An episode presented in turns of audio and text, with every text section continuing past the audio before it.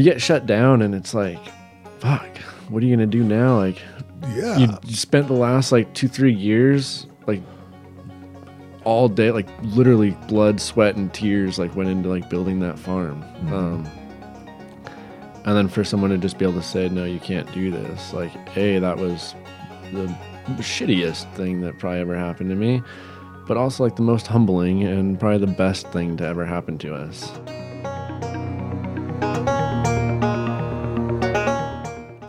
Hi, how you doing? Welcome to Thomversations. That's T H O M versations, where the H makes all the difference. How the H are you? I'm Thom Kokenge, your host, and I want to tell you I'm doing well, but I've got a cold going on. A winter cold. Oh boy. I've avoided like flus and bad stuff uh, so far this winter. And otherwise, though, you know, mentally, I'm doing good. I feel positive about how things are going. And sometimes, I don't know about you, but sometimes winter can really get me down. A lot of grayness. Uh, but the snow has been wonderful this time of year. Just awesome. We've really gotten hammered lately. I bet we've got about two feet of snow um, just in February. And it's beautiful. It's actually really nice. Uh, and get a little exercise, you know. Get up in the morning, there's snow, got to shovel the snow. It's the way it is here in the Northwest, but it's good and I'm I'm otherwise happy. But today's podcast is about marijuana. Yes. What is it like to grow marijuana in Washington state in the United States? How does someone get started growing marijuana? And how do you grow it? You'll hear from my nephew slash godson, Zach Decker, and he's been a grower and marijuana entrepreneur for several years. He's going to tell you what it's like to grow pot, tell you about the ups and downs of the business, some insider stuff there, and you'll hear the story of what happened when the county, where he was doing good business with his pot farm, they changed zoning laws on them, and he and his business partner TJ had to stop doing business, take down their operation, an entire farm, and move to a different part of the state, some 60 miles away, and just start all over. Well, if you have any interest in the business of growing or the laws regarding marijuana, this podcast is for you. It's uh, it's pretty interesting. So, but I'm kind of biased. Stick around. But right now, it's time for beer, especially one from the Moscow Brewing Company, and that is located right here in Moscow, Idaho, in the good old United States of America. And they are committed to creating the highest quality ales and from ingredients found throughout the inland Northwest, locally grown grains and hops. The quality of flavor and that consistent quality that will leave you wanting another one.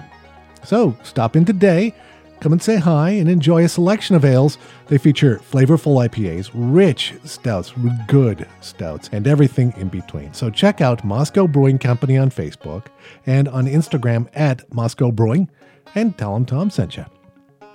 One more thing, you know, when I created the podcast, uh, making money with it was kind of always in the back of my mind.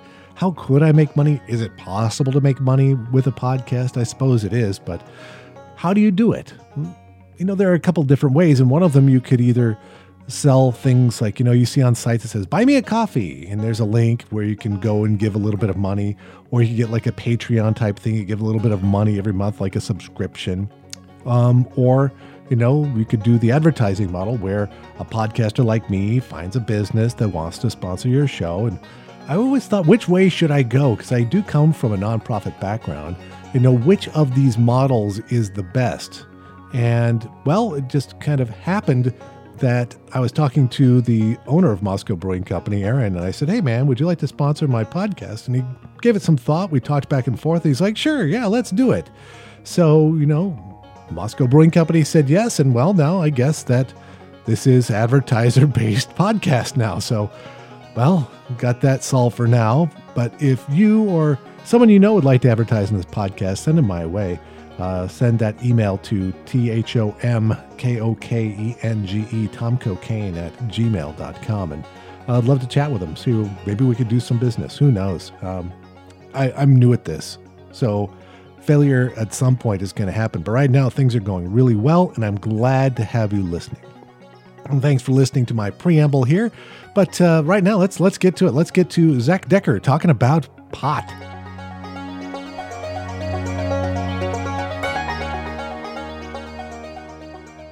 thanks, Zach, for coming in and doing the conversations with me. Yeah, thanks for having me. Appreciate it, uh, Zach. Uh, so, uh, why don't you why don't you introduce yourself? Um, I'm Zach. Um, I grow marijuana legally for Washington State. Yeah, that's probably about all that's really that interesting. Nothing else. Nothing else. No. Um, I have a graphic design degree. Mm-hmm. That's kind of been like one of our blessings to have in the whole legal marijuana world.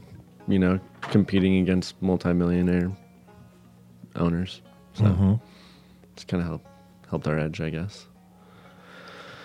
I don't know. What do you want to know? You're my nephew, Yeah. for one. Really, I'm your godfather. the right? godfather. Yeah, the god, the godfather. And um, so, so I've known you your whole life, uh, and so this is kind of a weird situation. I mean, it's like that you're my the first time I'm doing one of these with a direct relation, right? Yeah. We've already been smoking, by the way, marijuana, and we're not doing this in the normal situation. We're in Washington State today. Yeah. Uh, it might sound a little different um, eh, because we've got the equipment here, but it's uh, we're in Washington State where marijuana is legal, and nephew Zach Decker grows marijuana. And what's the name of your company? Binks Buds or Old McDonald's, Okay, depending on the your price range that you want to afford. yeah. So is there? So Binks Buds is like. Uh, but I don't understand. How do you have two companies? What's or just those are just brand names? Those are like just our our company is Old McDonald's Farm. Uh-huh. Um, you know, because why not? It's kind of funny. Well, your partner's last name is McDonald. Yeah, yeah, Shout out to TJ. yeah. TJ McDonald. Um, yeah, when we started, we knew there was going to be you know issues in the county, things like that, and we're like, well, it'd be cool if like there was a company called Old McDonald's Farm, E I E I O. You know, he had some Kush on his farm. um, and he actually came up with it, and so our business name is Old McDonald's Farm. It's kind of funny when we go like set up accounts at like construction, like warehouse stores or whatever. It's like it always gets a kick out of people. So Yeah. yeah, and then so like Old McDonald's and then Binks Buds are our two brand names. Mm-hmm. Binks Buds is premium sun grown cannabis, and then Old McDonald's is the outdoor natural crop, kind of cheap weed that people love. Yeah. Well, I mean, but it's not. I mean, it- it's it's just the less expensive, right? It's not as if it's Yeah, cheap it's- weed. I mean, it's it's not, it's not. Chi- is it cheap? It's cheap weed. it's cheap weed. cheap to grow, cheap to process. All that? Yeah, Old McDonald's. Most of that is like we buy from local farmers, and then we'll like package it, sell it, kind of trap house style. You know, old school. Like buy the weed, break it down, and sell it. Yeah. Um, so yeah, no, that's like it's kind of been a blessing too, as like the market has dropped in price. Um, you don't want to like cut corners on your like premium brand. Um, you know, you do that, then you're just you lose your brand's integrity, things Yeah. like that. Um, so we started like the B line to be able to just like flip weed and compete in like the cheap, inexpensive weed market. Um, so like in Tacoma, you can buy Old McDonald's for ten dollars an eighth. Oh out, my god. Out this door, out the door to like the consumer, ten dollars an eighth all day, every day. Wow. Yeah, weed's freaking cheap, and that's lab tested, like packaged, sealed, delivered, and you can buy it for ten dollars an eighth Good halfway across the state. I mean, what was it? I mean, when at black market, forty bucks an eighth. Forty bucks an eighth. Shoot, you wanted good stuff. It was like sixty to seventy dollars an eighth. Yeah. Is what I remember the highest being. Yeah. Yeah. Yeah, so it has come f- quite a ways Amazing. in just a short amount of time. So, when was the first time you smoked pot? Middle school, I was like 11, 12 maybe. No shit, really. Yeah. Wow. Yeah, 11, 12. I smoked a joint. Not a whole joint, obviously. I took like a hit off a joint and coughed my lungs out. Yeah. It was pretty embarrassing. Yeah. Trying to I- trying yeah. to be cool with the other kids. Yeah. Yeah, and I didn't really smoke until again until like kind of later, like junior high and like end of junior high, early high school. Mm-hmm. And it was just purely socially. Like I'm at a party, I'm trying to be cool, smoke some weed, Mm-hmm. and then I just loved it. I loved it a lot. Uh, you, so you started smoking. That's pretty young. I was 16. Okay. Hopefully, mom's not That's listening. still but that's still uh, pretty young. yeah. Um, but yeah, it's 16. What is amazing is just the transformation of marijuana within the last uh, decade. How when, when now? What's the the law 502 Yeah, Initiative 502 is what in passed Washington, in Washington State? State. and that's been 10 years now, hasn't it? no, it's been like six, I think, five, six. It was legalized in 2012, I believe. Okay. And like the first year of farms, gosh, and everything's such a blur. I blame marijuana for that, but Yeah. yeah.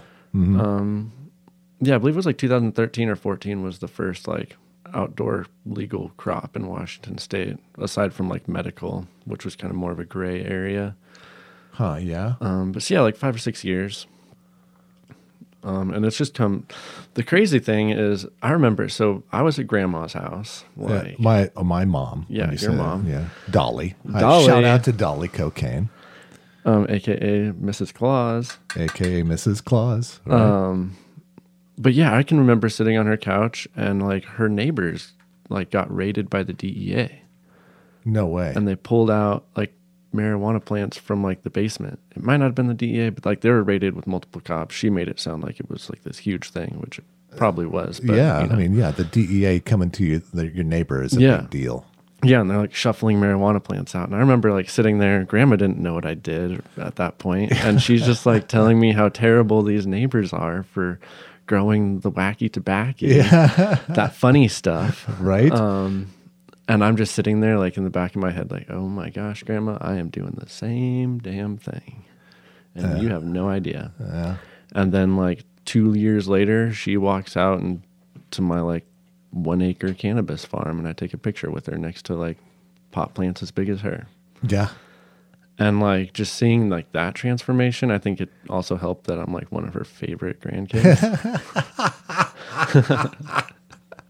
I, I'm one of her favorite children. Too, Yeah. so.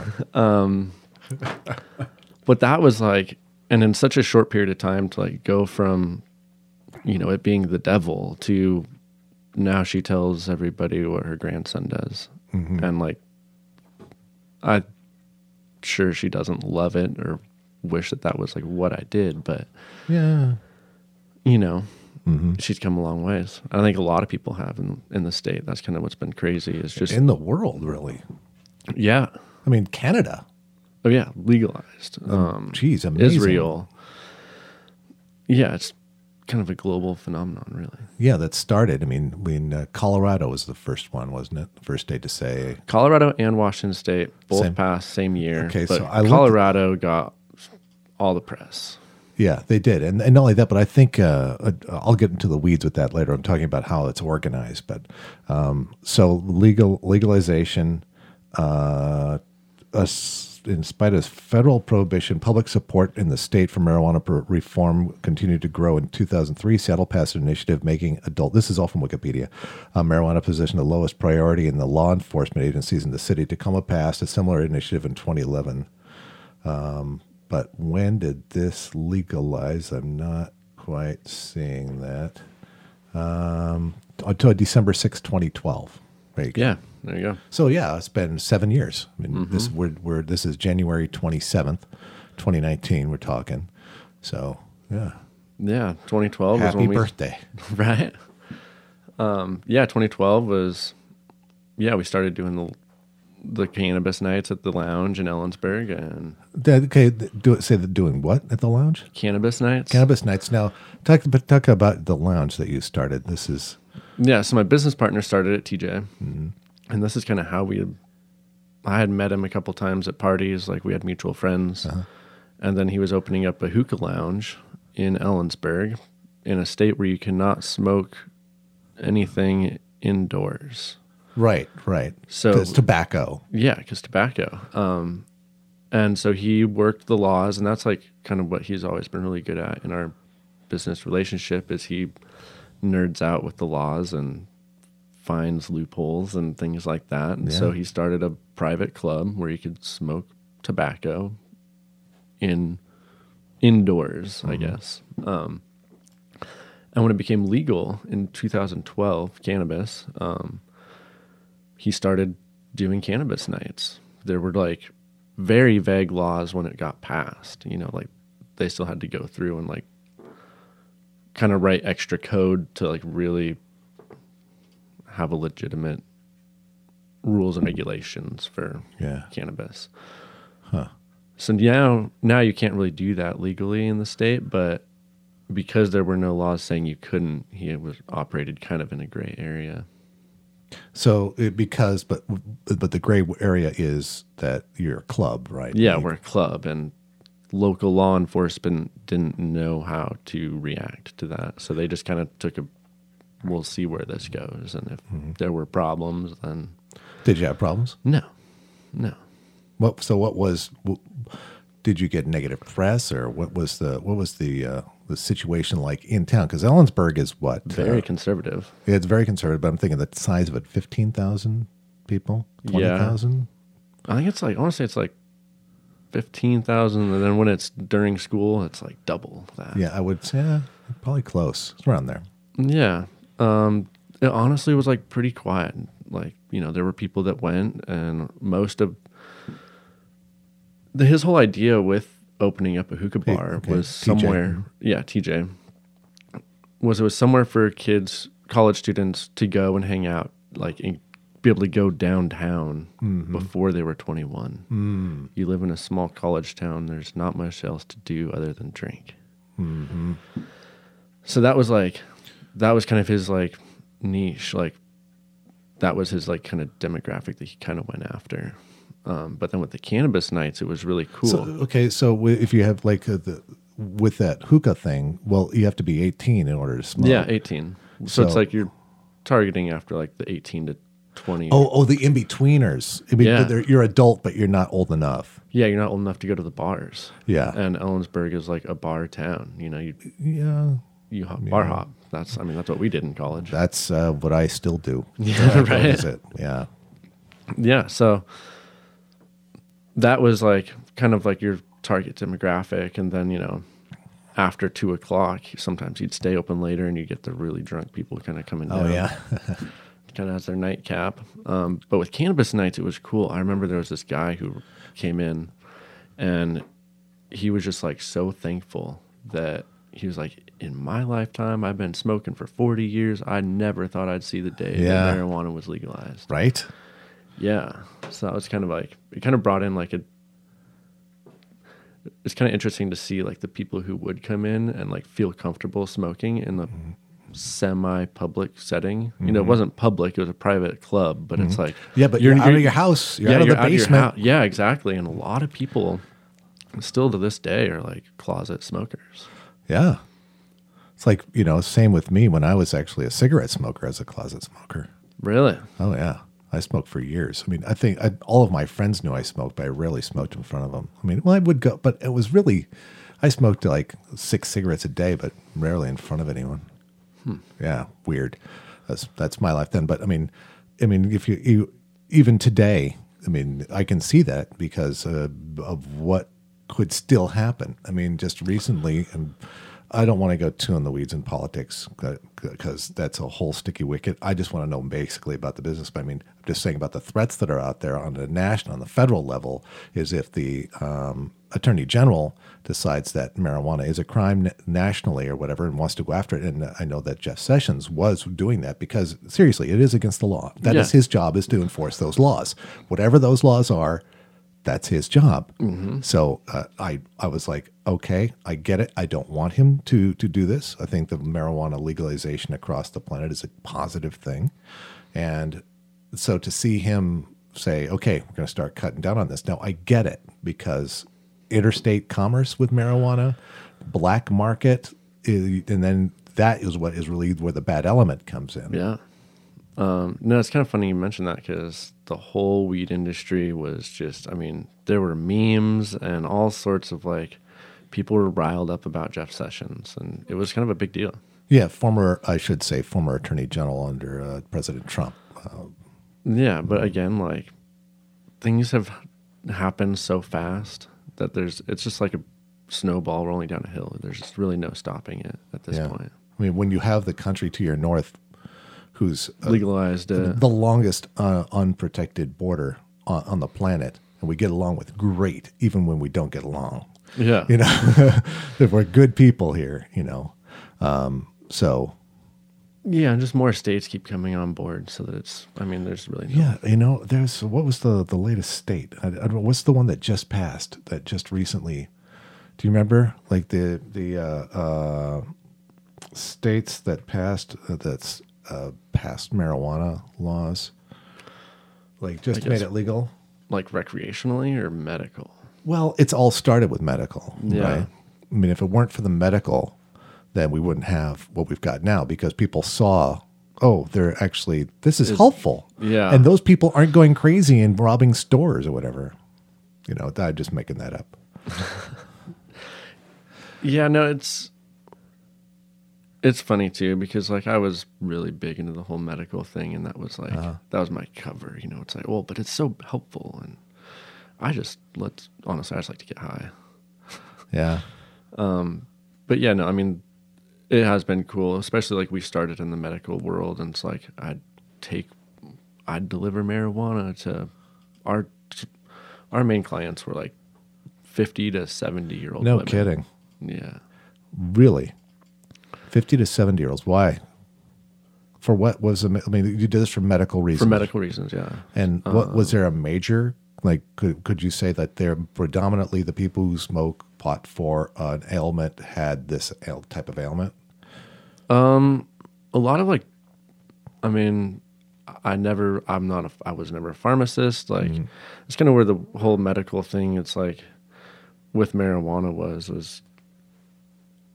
No one's really like a medical doctor prescribing you certain strains. There was never like, this strain is going to help with MS or this strain is going to help with Right. It's not. It's, it's not science It's- fact it, at all. It was there way. was no science It's all behind it. It so was just like anecdotal, really. Huh? yeah, so I never really got too in depth with why they were using medical marijuana. Hmm. Some people, you know, would They have a medical card. You deliver it. Exactly. Hmm. Some people would like voluntarily tell me why they were using it if I had any like recommendations. And I'd try really hard not to give too much of a recommendation. I guess I'd like point you like sativa, indica. I would take like, well, I have a lady who has MS and she likes our lemon haze. It helps her MS great. Like she that's basically the only weed she bought from us. Hmm. And lemon haze is a sativa or an indica. Yeah, it's sativa. Okay, uh, and quickly, so just so people don't know that might be listening. So a sativa. What do you tell me? What is a sativa? and What is an indica? I'd say your sativas you're more uplifting, kind of a head high, and your indicas are more of a body high, more sedative. I call it indica, like in the couch, because you're not gonna get up. Um, and yeah, but, she, but there are hybrids and things like that. where- yeah. it's it's all very subtle, like both.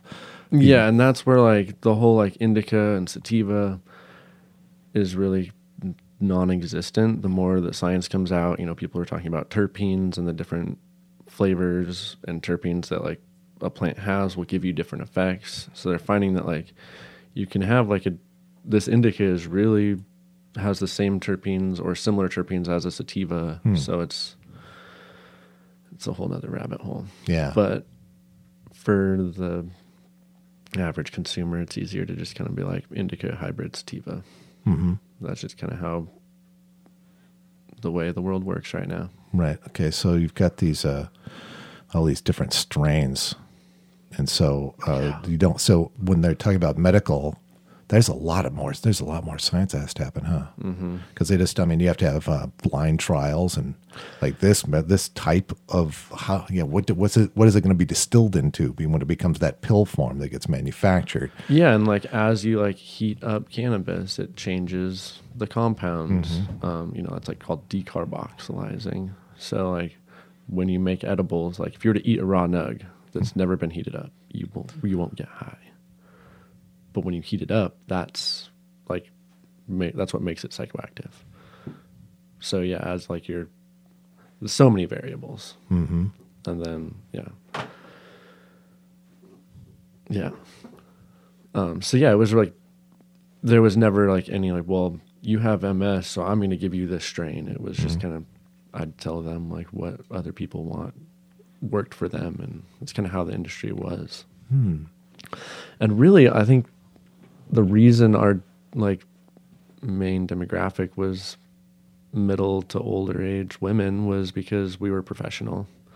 Like we had, we were on Leafly, which is like a internet database. Yeah, I call people- it leaf fly. If you call it leaf fly, you know exactly how to spell it. Okay, I've just always heard Leafly. Yeah, I've heard know. Leafly too, but I call it Leafly because if people want to talk about because Leafly is basically a website that will you put in whatever the name of the strand of marijuana is, and it'll tell you a whole bunch of information gathered from out people who have used it. Yeah, And it's a very useful, very uh, website, cool website. yeah, and it like got it started out as well, at least to my knowledge, as like a way for dispensaries to like show their menus on the internet. Oh, and then like in the medical world, you'd log on to Leafly. Hey, I'm in like the Seattle area. Where can I go get my quote unquote medicine? Um, and so that's so we had a, a Leafly account, and we'd put our menu up there, and we would keep it updated with whatever strains we had, and then like you know, so the old ladies would call us, and we'd show up in a uniform, and we were very professional. What was your uniform? We had polos, so we had like black polos, and then they had like our first dispensary was called New Leaf. Um, we had that. Good in- name. Thanks. Um, yeah, we had like the logo. I designed the logo to make it look more professional, and then we'd have like our name and then like our title in our collective, which is kind of how it operated. So yeah, we show up with like a backpack and a uniform, and this old lady like lets us into her house, and we'll This is a customer, old lady. you know. yeah, yeah, a customer and a medical patient, and we'd check their medical authorization, and we'd sign them in to our collective, and then they'd be able to see the product, and then they'd buy it, and then we'd sign them out of our collective, and we'd go to the next house. A collective. Yeah, Oh my goodness. yeah. So that's kind of how it was. You'd ha- you could have up to like fifteen plants per patient, and if you had a collective of like more than multiple people to pool the funds together to be able to grow a crop indoors, because lights are very expensive to operate, you could have up to forty-five plants per collective, And you would be the grower for that. and I was the grower for that. Yeah. Okay. Um, We're I know- jumping That's that's, that's all right. I mean, uh, it's a it's a conversation. Yeah. I mean, if anybody, this is not an interview. I mean, I did sit there like yesterday. I sat down like, okay, I took an hour. Like, I got to think of some stuff to ask you because uh, you know you can have a conversation, but I really wanted to talk to you about marijuana and growing marijuana and, and that because I mean you're steeped into it, and this is this is a topic everybody is interested in. I'm interested in. I know I know very you know tangentially um, what's going on, but I mean you're an insider, dude. Yeah. So uh, so when you so when did you first start growing marijuana? Well, I had a failed experience in like just out of high school in my closet. I don't know. My mom never really knew about that, she might have. I don't know. Okay, it, uh, yeah, It never really went anywhere. it's we're not worried about the I past. got I got a seed to sprout. You know, that's about it. Okay, and where'd you Um, get the seed? Because that, I mean, you, seeds are not easy to get if you can't get. Not anymore. Not Back anymore. in the right, right, right. You got, you get a bag with with a bunch of freaking seeds in it. Oh man. Oh yeah, the ditchweed. yeah, Mexican the Mexican red- brickweed. oh. Yeah, red bud.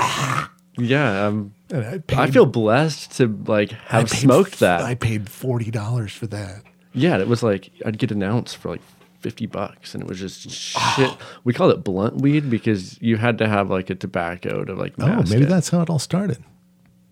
maybe. Maybe blunts like that.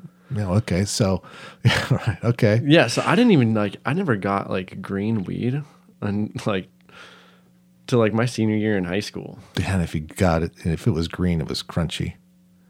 Shoot, when I got it green, it was like wet, and they're like, "Oh, this is the dang, it's so sticky." And now it's like, dude, I spent so much on water weight. like, screw you, man. but yeah, so my first seeds were out of like Mexican brickweed. Um, We'll try then- that. Yeah. And then like I, Did you have a light with it, or you just put it in the closet, I brought it out, like- and got some sun sign? I like put it in the window and like Then Yeah. I'd like hide it when my mom would get home. Well, you can see I'd why it didn't my- work. Yeah, yeah. There's a lot of problems, but Yeah, but you know, experimental, you know how it is. Yeah, and then when I like moved to Ellensburg was when I started growing weed because I got a medical marijuana authorization, which was basically an insurance policy with the police department. I was able to grow up to 15 plants, which was not my intention. Yeah, myself. That's a lot of plants. Yeah, it really is. You really don't. At first, I thought you needed that many, but now it's like, dude, you don't need that much. No. Like you need four plants, and that's plenty to be self sufficient. That's more. You'll have more than you can use. I Yeah. would. I would uh, that's more than I would use in a very long time. Yeah. Um, and I did not intend to grow marijuana. That Mm-hmm. was like not my intention. It was just purely so I could have I could have up to 24 ounces of marijuana on me wherever in the state, Mm-hmm. Except for like I couldn't have it like schools, things like that, you know. Um, but 24 ounces, that's a pound and a half of marijuana. God. Okay, and right now the law is you're, it's illegal for you to own or have on your person an ounce more than an ounce. More than an ounce, You can't. yeah. You can't own it more than an ounce, right? Correct. Yeah. Yeah, so it was just I didn't have to. I could have weed on me. I could get pulled over, and the cop would not be able to like No shit. Really, I didn't realize that. get me in trouble for it. But you had to uh, get. But you had to get your medical. Had to get your medical. How did you get that? What is what is your authorization for? How did you? What did you? I do? said I had back pain, and I gave him two hundred dollars. no shit. Oh, Really? dude, it was so ridiculous. There's a you gave two hundred dollars to a doctor. to a doctor. Yeah, and like, so I drove to Seattle. They're like, you wouldn't be able to do it. Wait, okay, I, I know something about this. I think in my head, it might, may, might be something different, but my brain just went, oh, yeah, I've, maybe I've heard it. But go ahead with your story. Sorry. Yeah, so there was called the col- the doctor company that had multiple doctors. Um, a lot of them were like naturopath practitioners. It was called Forever Green Group, and you sign up online and say, "I need to make a doctor's appointment." And then you go over there, and you they haphazardly like take your vitals. You go in the into a room. The doctor doesn't really do much. You tell him why you want medical marijuana, and he writes you a prescription. And then you pay the front desk two hundred dollars for your visit. For the ah, okay, okay. Yeah, so it's not it, it's not um, when you say I paid him two hundred dollars in my mind, I'm imagining like you just whip out a couple hundies and you just Yeah. you just hand it right to the dude. No, they've But got no. a front desk person, so there's a middle I- person in that- this, so it yeah. makes it okay. yeah, there, there, there was an office lady. Yeah. So it was very legitimate. But, like, For your doctor visit, But it was good. like okay. the whole the whole visit was like expedited. Like I mean, it was just so fast and like boom, next person, boom, next person. Yeah, there like, was kind of. Uh, I, I'm. I'm not going to look it up, and my memory is probably wrong on this, but my brain is telling me that there was actually a thing when it became legalized. Doctors created this group on purpose to just give anyone who wants marijuana uh, that for whatever reason go get it, mm-hmm. um, because they knew that it's not nearly as doesn't need to be nearly as controlled as it was. correct. Yeah, and uh, where was I? Yeah, it's okay. So almost. Yeah, so we're talking about the the doctors and uh, how you got your license, your, your medical. Was it was it a what do you call it? What was it called? A medical license? we called it a green card, but Green you know, being in Central Washington, people would associate that with like A work- real green work- card. a real green card, Yeah, working card, So there's always kind of there's jokes made about that, but um, Okay. yeah, I got it for insurance purposes. I two hundred bucks a year, and I don't have and you to- can grow it, yeah, and you can grow it, yeah. So my and a lot of it. yeah, Uh, of it. okay, okay, Um, and and so this is and because you got that, because I got that, my roommate slash one of my oldest best friends, Travis, was like, "We should grow weed.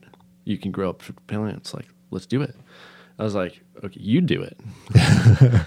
and he was my, and so like I was like screen printing T-shirts at the time in our garage. Like we like sectioned off an area and set up like a little grow operation. And I bought a light and a couple things, fans, and he grew the first crop. And then after that, I he stopped, I guess, and I just started keep. I just kept kept it going.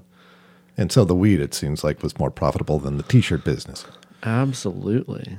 Yeah. So it's like, well, which one's making money and which one's not making as much money? And I quickly dropped the t shirt thing and started growing weed. Yeah.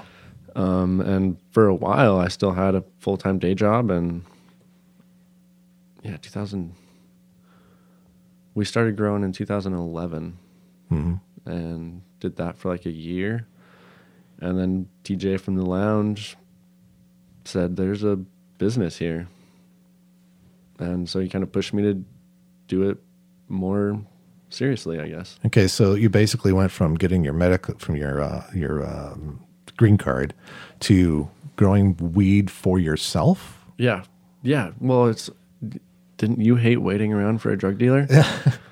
They're always on their own time. Yeah, they don't need to be on yours. Yeah, I'll, I'll be in, I'll be there in 15 minutes, and two hours later, you're like, bro, where are you? yeah. So The guy's high. He forgot. Yeah, he forgot. Time's different. And so then you start growing for yourself, and then is the then where does the collective? Well, what's the timeline there between the the Dude, lounge? so like, fast. So like 2010, the lounge opened, and Okay, that's so like the same time I graduated from Perry Tech for graphics, and that's how I got really involved with TJ. Was I branded his lounge? I like painted murals inside, and I did his logo, and then I like would work a couple nights a week for him so he could have a couple days off. Um, and with a hookah lounge, naturally smokers like to go there. And people who smoke hookah, some of them smoke marijuana also. Mhm. And so he just got people would ask him to buy weed from him. And he was like, People ask me for marijuana. There is a business here. He's like an economics major. And he, so he supplied people with what they wanted. yeah. So then it was. It, then is that, that when the collective started? Was it after the? No, so like 2010, he opened the lounge. 2011 it was kind of like winter time. He like opened it. 2011, it might have opened, and I started growing weed that time for like a year maybe. Okay. And like a year into it, he like approached me and was like, "Let's really do this and start a collective." And Okay. So your And I said association. yes. so your association with growing marijuana is through TJ, and starting it as yourself in your own home um, for the medical purposes, and then getting with him and saying, "Hey, there's a business here. People need a supply." Basically, if, even for their medical needs. Mm-hmm. Yeah, and whatever like, their um, green card, whatever medical quote yeah, unquote. slight more. And then yeah, like, and then it's like, well, how much do you want to break the law?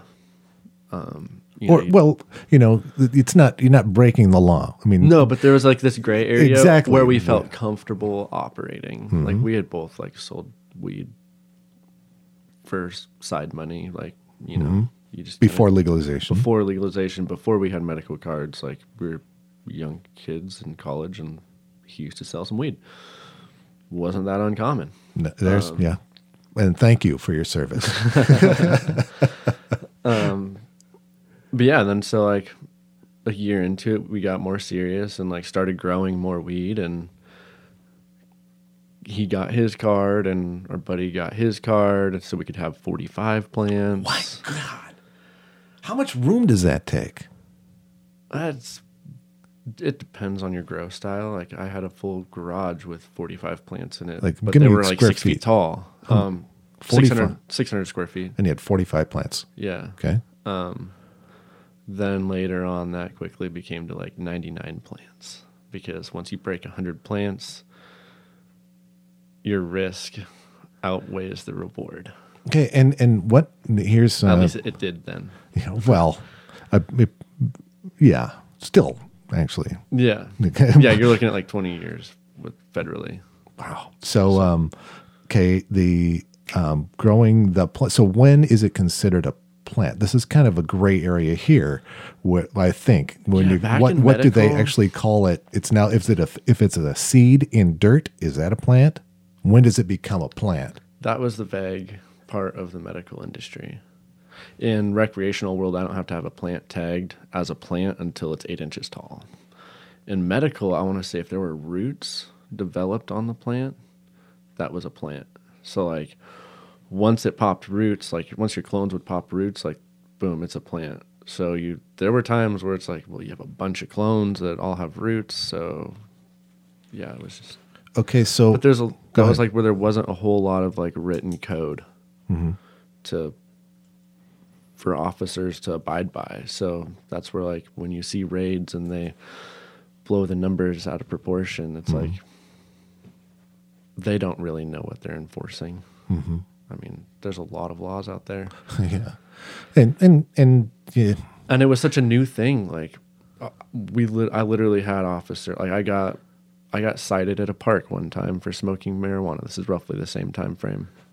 Right after I got my card, and I was smoking weed at the park with a couple of my buddies. They did not have medical cards, and we all got cited a ticket. It was like I think it just had a court date on it, and Summons. Yeah, and I handed the guy my medical paperwork. He took my medical paperwork to his car along with all of my weed, my pipe, my grinder, my lighter. Like I had like a little to-go bag of Goodness. goodness paraphernalia, mm-hmm. and he just took it. And I was like, "Well, what the hell? I have this freaking card." He handed me a ticket. The only evidence I have of that ticket is somewhere on my computer. I have a picture, like smiling in the park with my marijuana ticket. I was ready to frame it. Like, Yeah. dude, this is awesome. And Who has that?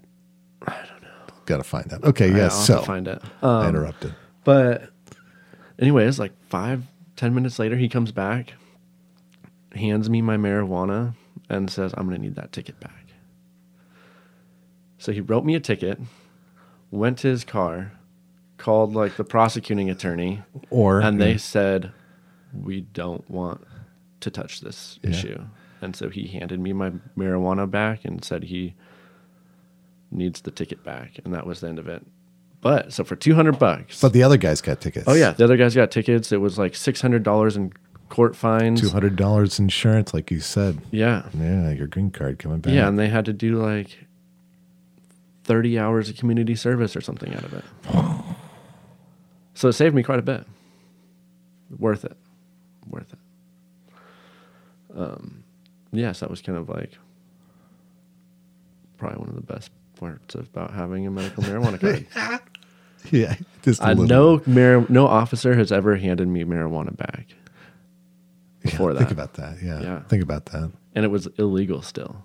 Like that was just medical days. There was no And, recreational. and think about it too. That much pot, and you just get a ticket. Mm-hmm. you know, so just automatically, you're going to jail, buddy. Have this much weed. You're selling. right? Well, little did he know I was. but yeah, So then you've got the you've got this collective going, Mm-hmm. and uh, so how? Do, what is this? so like the collectives, we started out like wholesale. Like we'd sell it like And this is before legalization. Before legalization. like, this is medical this days. This is like 2011, 2012. Like right as like we only had like a medical dispensary for like two years before it like was recreationally legal, Uh-huh. and we didn't start like going and taking phone calls and like selling it by the gram to the consumer at first. We just uh-huh. would sell like quarter pounds or a pound here, a pound there until we really like started to have a lot of weed pile up. And it was like we got to figure out some way to do this. And we had just like graduated and it was dude the, the job market sucked in 2010 and 11 like you want to like you f- finish college and everyone's like oh yeah i finished college. Now i'm gonna automatically get this ballin six figure job. And then well little do kids know when you graduate college that is not reality. Mm-hmm. And you don't just get this golden chair job right out of college. What? right. Yeah so that's where it was like we might as well just create our own job. Mm-hmm. And that's kind of like how so then i like quit my day job at that point when we had a pile of weed and i was like i'll just start answering phone calls. Mm-hmm. I remember the first time the phone rang i was just like what the fuck do i do? I don't know who this is. You know before it's like you know you sell some weed but like you always knew who it was on the other end of the line. Yeah. this was like we had just put our menu up online and well the we put a phone number there and I got a I got a burner phone and now I just got a call like is this the cops? Oh my god, I'm paranoid. Like Yeah. I didn't it took, I was like Weird. You're paranoid. yeah, right. Standing in a house full of weed and just and the phone rang. they want it. and a burner phone. yeah, the little Nokia, little burner phones. Yeah, those just- were great. Just pay them another ten bucks. You get another how many? Aren't they on minutes or something? Those? Yeah, we had like so many minutes a month or whatever. And mm-hmm. great. They're awesome. Yeah, it worked. It served its purpose. Mm-hmm. Yeah, then like that was the first, the first phone call, and I did, I did all the growing, and then I did all the deliveries for like two, three months, and then TJ quit his FedEx job, so he was delivering packages at FedEx, and then he was delivering marijuana for his own. he just kept the whole. Wow, that makes sense. going. Yeah. Well, you know, he's got the skill. Yeah, he knew the area really well. Yeah. yeah. Yeah. Um, yeah, so then since then we've both been fully self-employed for like five, six years now. And so, what was how did what was the name of your company? So after you get the, the you've got the uh, new day, no new leaf, New Leaf. new leaf, and then Then like we had kind of a falling out with a third person.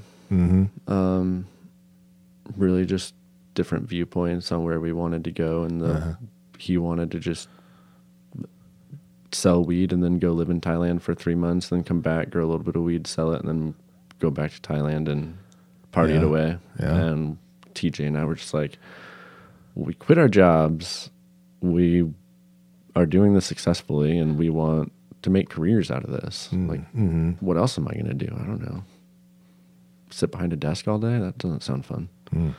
So we had kind of this falling out, and then we started our own a second dispensary called Rodeo City Meds out of Ellensburg. And wow, that funded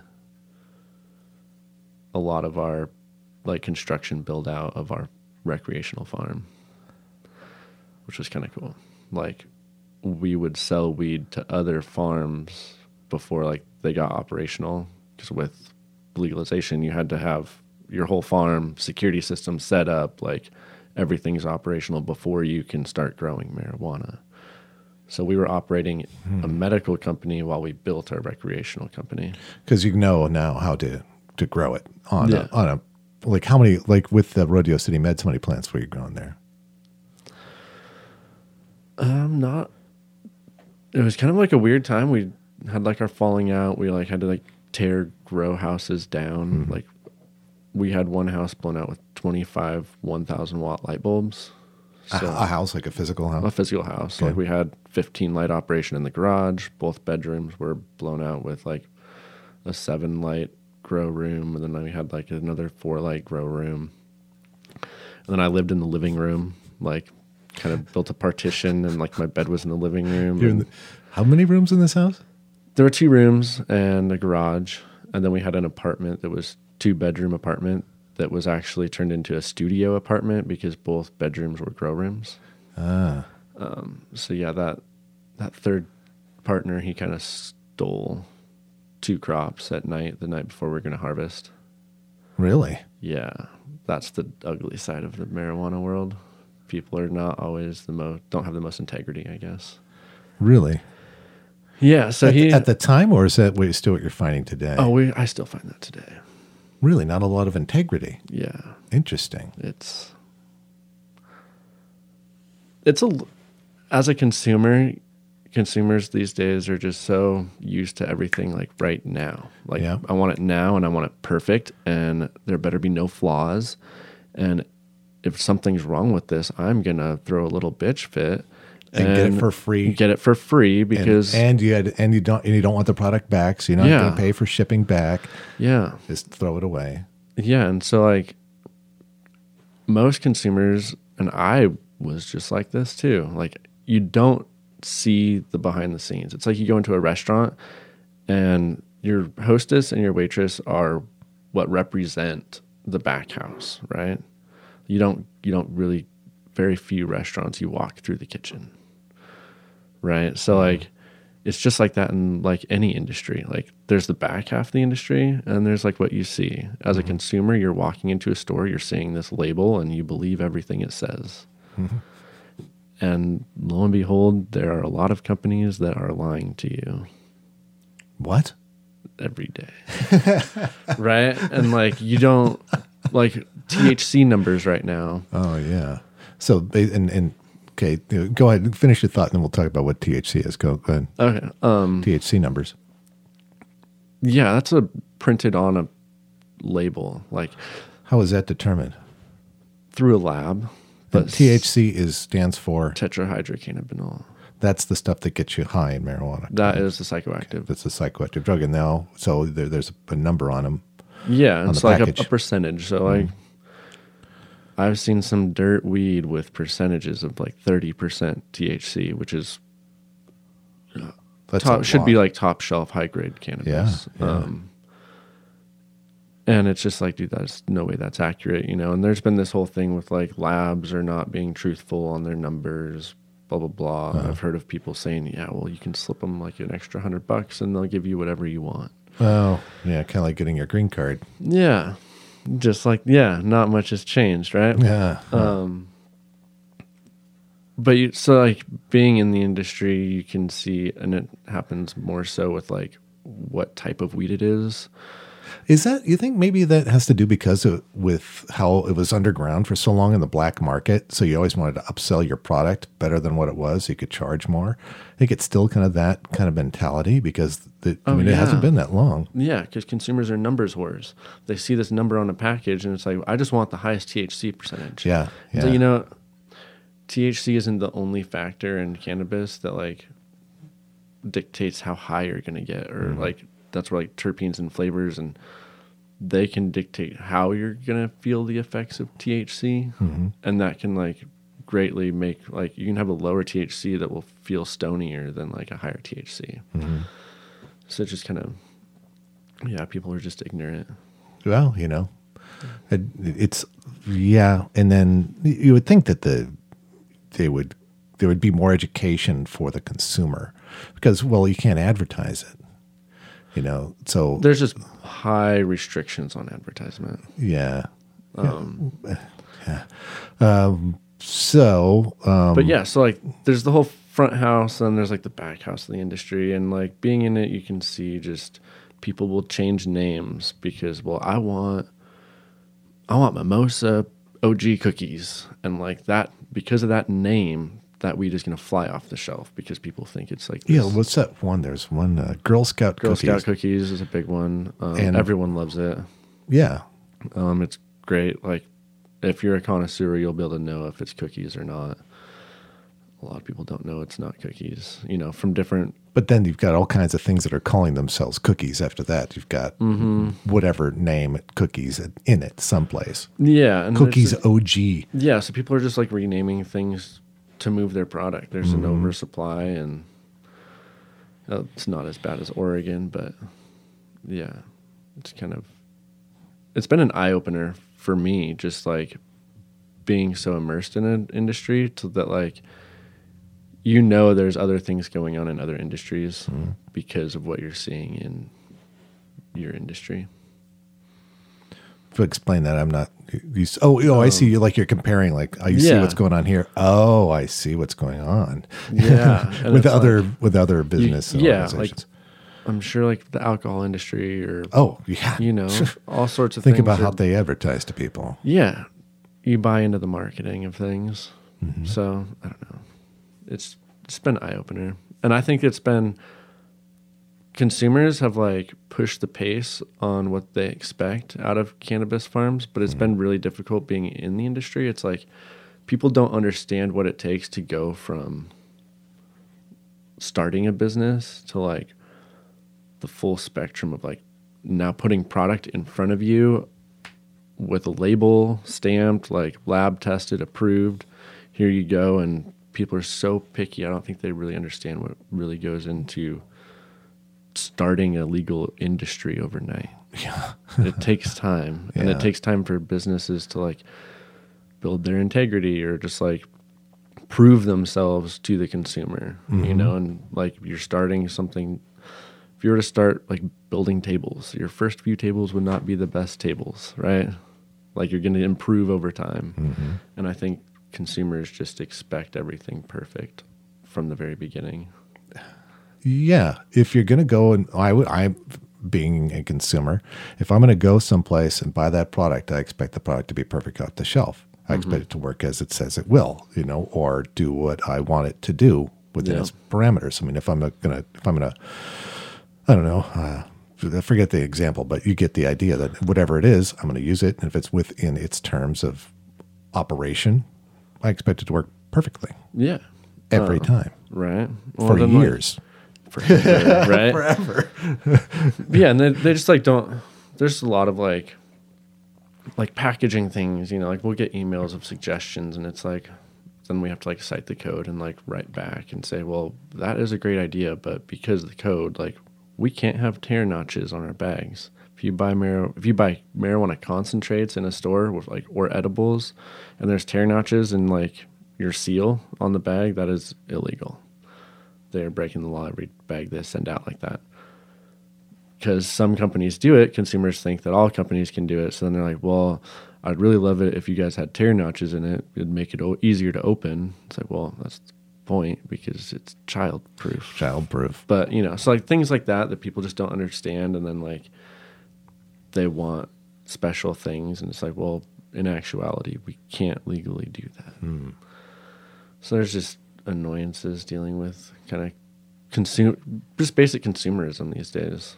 Oh, it, and I wouldn't say it's these days. I mean, it's probably been happening. I'm it's just- been happening for a long time. I mean, I, I- yeah, uh, customer tantrums are not new. yeah, yeah, Since true. retail in the United States became a thing, I don't know. We are very we're very consumerist culture, and so the consumer is a lot of pull. Mm-hmm. And as a consumer, I mean, look at just uh, the how businesses are. We want think of Amazon. I want it cheap. I want it delivered to my door, and I want it in two days. Yeah, Like in Seattle, where the warehouse is, you can order it in the morning and have it in the afternoon. yeah, and then how cheap stuff is And, getting and cheap. Like cheap, cheaply made, but the reason it's cheaply made is because consumers want it for nothing. Yeah, exactly. Retail business is horrible. Yeah. For you know, I worked in the grocery industry for a long time, and you know, grocery stores are not raking in the money. There, depends on the grocery store. Your margin, your margin, your profit margin is one percent. So that's nothing. That's a penny. You to do so much volume. it- or it could even be less now. I don't know, but because you make a penny uh, on things. Like there was, I remember having a meeting one time. One of the district managers came in. He says, "Okay, from now on, we're going to have like little candies on the checkout stand." And goes, "Make sure you, you mention it to customers. We've got these new things, and it's only a penny or two cents or something like Yeah. that." She goes, "Well, why do we want to do that? Why it's only two cents?" He goes, "Hey, we operate on a one percent margin, so every time you sell one dollar, we get a penny, and Yeah. that's nothing."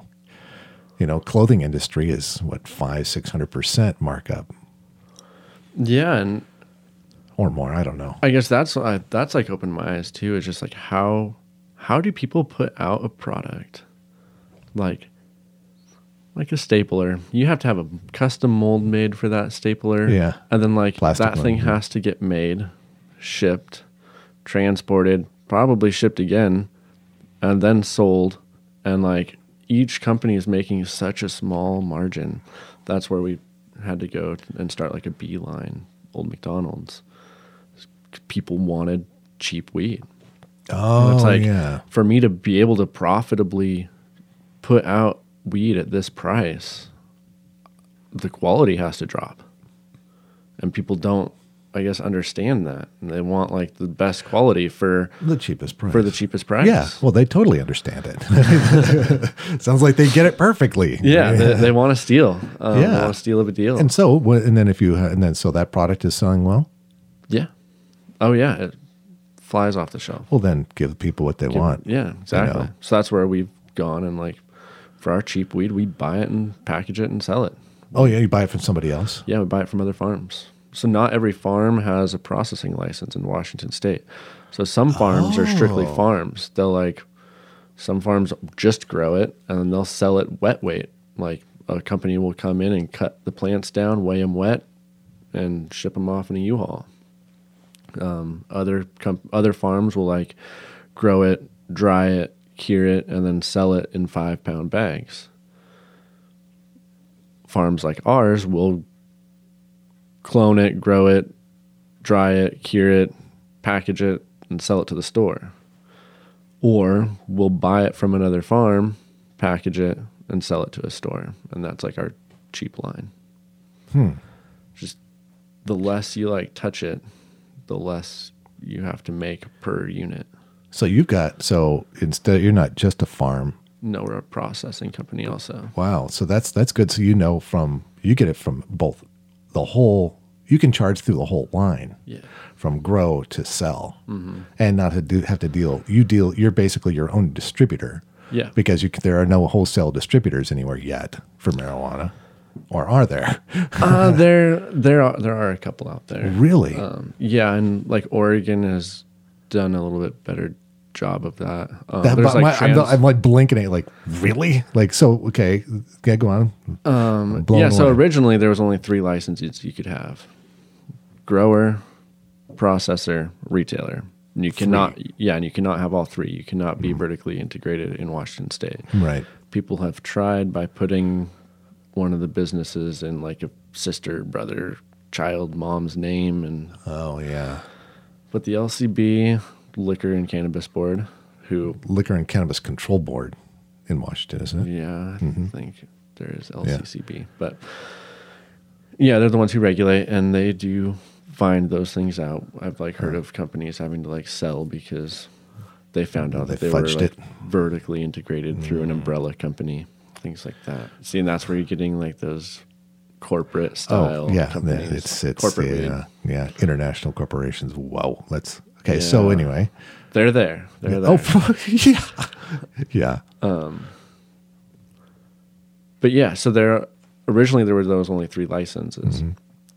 Since then, they've allowed like a transporting license to be acquired, mm-hmm. and those are basically just like sprinter vans, and a company will come in and like you give them. So like say I was going to wholesale to another processor, hmm. like I could just 200 pounds going to X company, and then they would come in, grab like the paperwork, the manifests, all of that. Like everything's barcoded, tracked.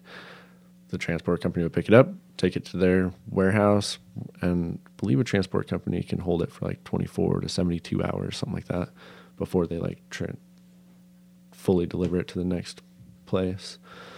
So that way you're not just driving all over the state. Um, So basically, gas it's, gets but prices. but they're not really a wholesaler. I mean, you can't go to their website and pull weed No, from no, different no, places. They're basically a, a Those are- distributor. yeah, those are like distributors. okay, Um, okay, some of them will like kind of offer like you know if they're delivering to a store like we've like made some deals where like they've there was like one transport company who got us into another store like as kind of a salesman gig Oh, um, they were they're no longer in business but that was kind of their model they're wanting to like build relationships with stores and like kind of be like a distri- distribution distribution, company. which is massive. And look at Budweiser, massive distribution. Yeah. Um, in Oregon, there's a distributor's license, and like that way, like one company can be like a sales rep and go and like represent, you know, twenty different companies or brands, just like any other industry, um, just like the alcohol industry. Yeah.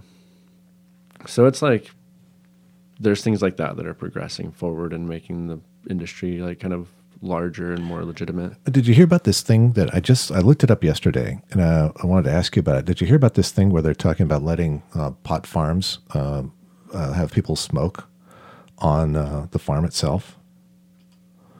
I'm serious.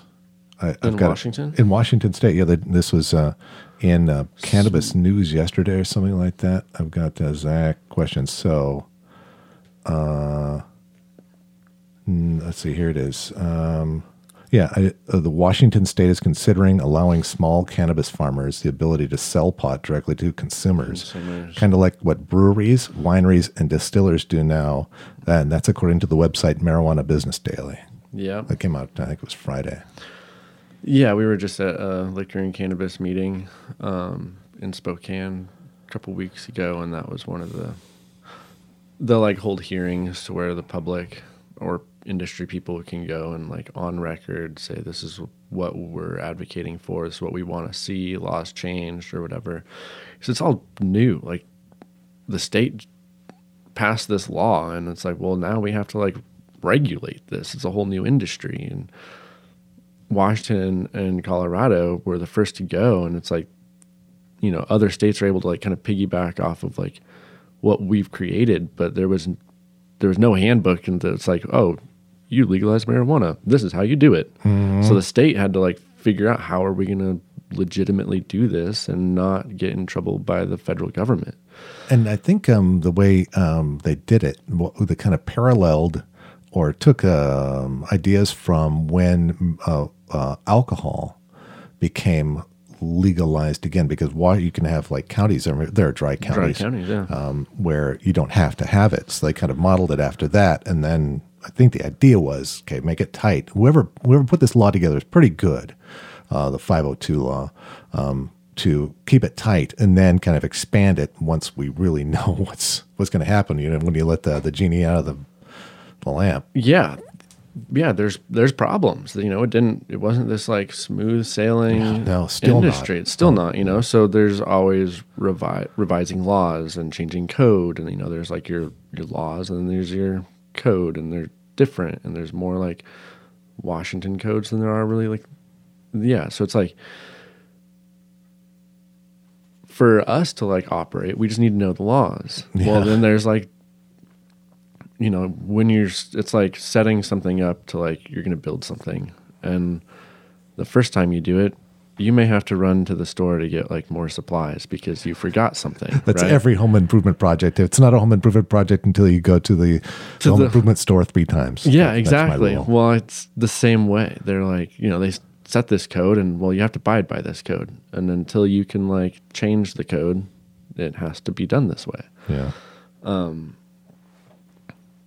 forget where we were going with that but the code and uh, uh, it doesn't have to be this way. We're just talking about the law in general and how you know it's actually pretty good, but there's changes like uh, the Yeah, that are being able to constantly. So, would- being made. and how many plants do, do you have now? Because they're talking this this new thing says small farmers. What is considered a small farm, and how what are the different sizes and well? i think that was just like a buzzword they threw in there small. all farms are small i mean let's get real like you can have Yeah, you know, what's you- big? Yeah, big has not been done yet yeah. I mean, like if you think about we- israel is big yeah. like that like they're on like big agriculture scale oh, really? Um, Massive greenhouses. even like massive greenhouses there are none because there's so much regulation and it's it's good that's what is great about washington state is in their code and their laws they have helped the small farmer by not allowing overproduction by like large corporations. So they've like really a lot of people bitch but i mean at the end of the day they've made it possible for people like me and my business partner to at 25 years old start our own company and be able to compete with people with millions of dollars. So it's kind of been great the way they've set it up and i think washington hasn't gotten enough credit for how they've done things Well, they they did, but you so you, but you had some problems because right. So you've got your pot grow on this farm in Ellensburg, but there's an issue. What was like from the beginning? Was it tough to get in there? But I mean, there's a one major issue that they basically kicked you out. Yeah. said get out of here. Um, where do you want to start with that story? oh man So you've got we let let me help you. So growing marijuana in a republican town is not the best idea well, and that conservative of a Republican. town, Yeah. Um, yeah, there's. Where do you start? Um, So, Okay. the, so the first is like, yeah, the state set this thing up, and they're allowing counties to be dry. That is like what is killing the cannabis industry right now. There's like Franklin County banned, Yakima County just shut down over 20 farms because those farms opened in a county that had a ban the whole time four or five years later, now the county is finally shutting them down. I've learned government does not work fast. Um, but so, yeah, the state set it up. Counties can be dry and make their own revised code on top of the state code. So, however the county wants to deal with it, however they want to zone it. And this is like where like I started growing weed, but I've learned so much about everything else besides just growing weed that I never thought I would, like zoning code and, and how much like you can, Yeah. how much, how much the government con- has control over the people based solely off of zoning and like where you can do things, where you can't do things. Mm-hmm. And like, I mean, I don't want to dive into it, but that's how they can control like keep like races divert like separated and I mean back into the day like there used to be like HOA codes and you couldn't be like But zoning is also good. I mean, it's also good yeah you, yeah you don't want to have like you know you don't want to have a pot shop next to a school Uh, or, or I'm thinking like you know an auto paint store next to a bakery. yeah yeah that'd be some Bad combo. Yeah, exactly. So, um, yeah, the state allowed counties to kind of make their own code on top of what the state did, and we were in a situation where we had to get a conditional use permit, uh, which basically says, "Here's like all the th- hoops you have to jump through," and but In order the- to get a farm, in order to like build your farm or have license, county license for your farm. county license, so it's not city. If we were in the county, but if you were in the city, oh, oh, so, right. like, okay, so the city has you're outside codes. of Ellensburg in the county. Yeah, it's like Okay. It's like Ellensburg had its code, Mm-hmm. and then the county has its code. Just like in Yakima County, city of Yakima, city of Union Gap, marijuana is legal. Those stores are not going away. They shut down a store out in Naches in um, what's the word? Unincorporated area of the county. So that's where the county has jurisdiction. Mm-hmm. I see. So for us, we were in the county. We had to do a conditional use permit. And so even if like all other county agencies said this was okay, uh-huh. you know, Department of Ecology, what have you, the county commissioners had final say if this was in a good location or a bad location. And we were going into all the meetings and hearings, and we were very vocal and helped the county figure out some of its code. And they were like, you know, quote unquote, like, this is a great area for you guys to be in. So we, they're like, unofficially said, you know, I'd start building because you have to build it before you can, like, get signed off on it. And so, like, they issued us permits. Mm-hmm. We were operated, and 10 year 10 days after they issued us permits, 16 of our neighbors challenged the county on our permits by issuing us them. So, It's a legal process. that's a through. legal process. Yeah. So it was really weird because the neighbors didn't exactly sue us, but they were like suing the county for issuing us the license. So it was kind of cool because the county had to defend themselves. So the county was defending our marijuana operation in defending their, their defending their their their regulation uh, their their uh, uh, how they interpreted the regulations that they have. yeah. Um, so because we were issued licenses, Yeah. permits, we were allowed to operate during this two year court battle. And it really just fell into like politics. They shut us down over allowing our, over supplying our employees with bottled water for drinking water because they did not view marijuana. Marijuana is not viewed as an agricultural crop according to tax purposes, right? We don't get agricultural tax breaks of any kind. Well, no, it's illegal federally. So yeah. So because of the way we're taxed, they viewed us as an industrial company. I see. Even Late- though even though what you're doing is really agricultural, It's agriculture, but you also process. So you're also a processor, right? An agricultural processor. Um, so we just like we just the only thing we process in house is like we we do flower and we do joints and then we outsource our oil to be made by lab labs basically. So they're like we'll send out weed to labs, get our weed back in the form of concentrates, and then we'll like gram it out. So there's really no like large processing done on our farm. Um, but because of taxes, they viewed us as industrial, which I thought was funny because labor and industries views us like we're greenhouse classification under the agricultural category. Hmm. So, and if we, were, if we were agriculture, if they viewed us as agriculture, we would be allowed to supply our employees with bottled water. But because we were they viewed us as industrial, we had to have a Class B well. We did not have a Class B well. Did you, was there a well? There was, but it was like a residential well on the property. Oh, I see. And so this is more for agricultural well use. This Yeah. is this is for like employee drinking water use. interesting. You have to have a well.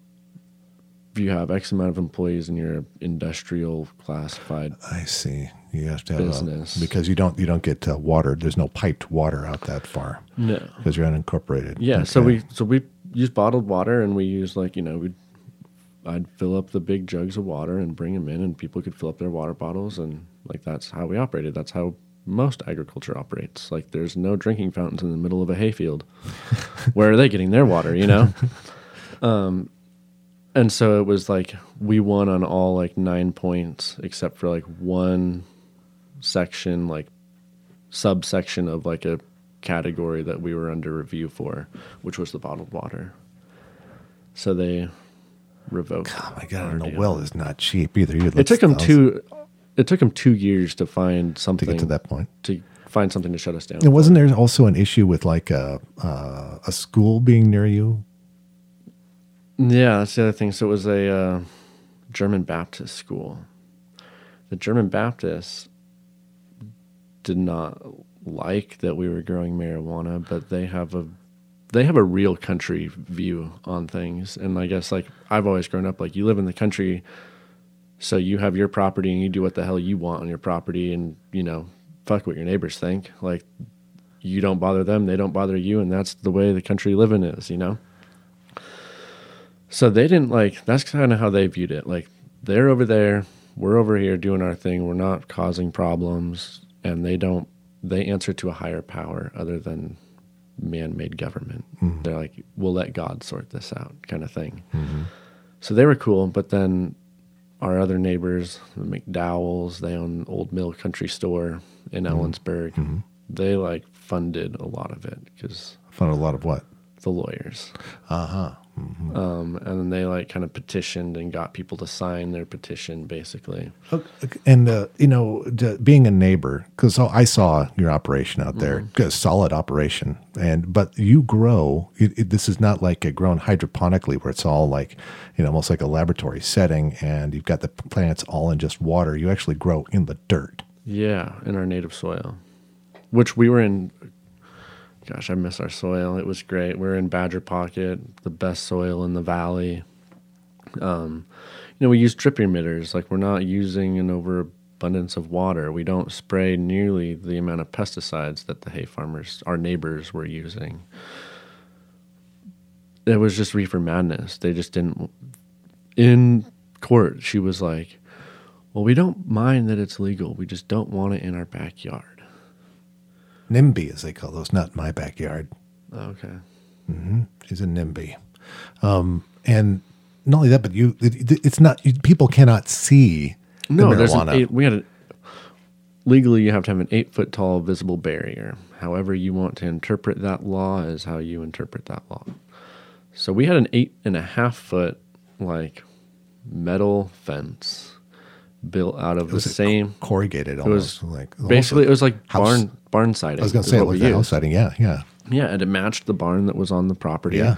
So it was like Cool green, dark green. Yeah, it was like a dark green. We were like, okay, like we also grew hay on the property, so it's like just kind of flow. It, it wasn't it didn't stand out. It was we used the same materials as all other like surrounding buildings were built out of, and we won that. They said this fence is ugly. It's like I'll make it ugly. I'll paint this thing bright fucking pink, dude. Try me. I borderline want the fence is still there. We left it with the old landlord. I borderline wanted to go back and paint pink pot leaves on it. Just to kind of say fuck you. E, needle, needle, needle. Yeah. Um, So you ba- you basically the the nuts and bolts of it is you you eventually lose to the the county overseer of yeah, and they revoked our permits in um, two years ago, 2016, three years ago, 2017, 16. yeah I'm bad 2016, with don't year know. I did they're Yeah. just events in my life I Yeah, so they revoked them, and we had to move, and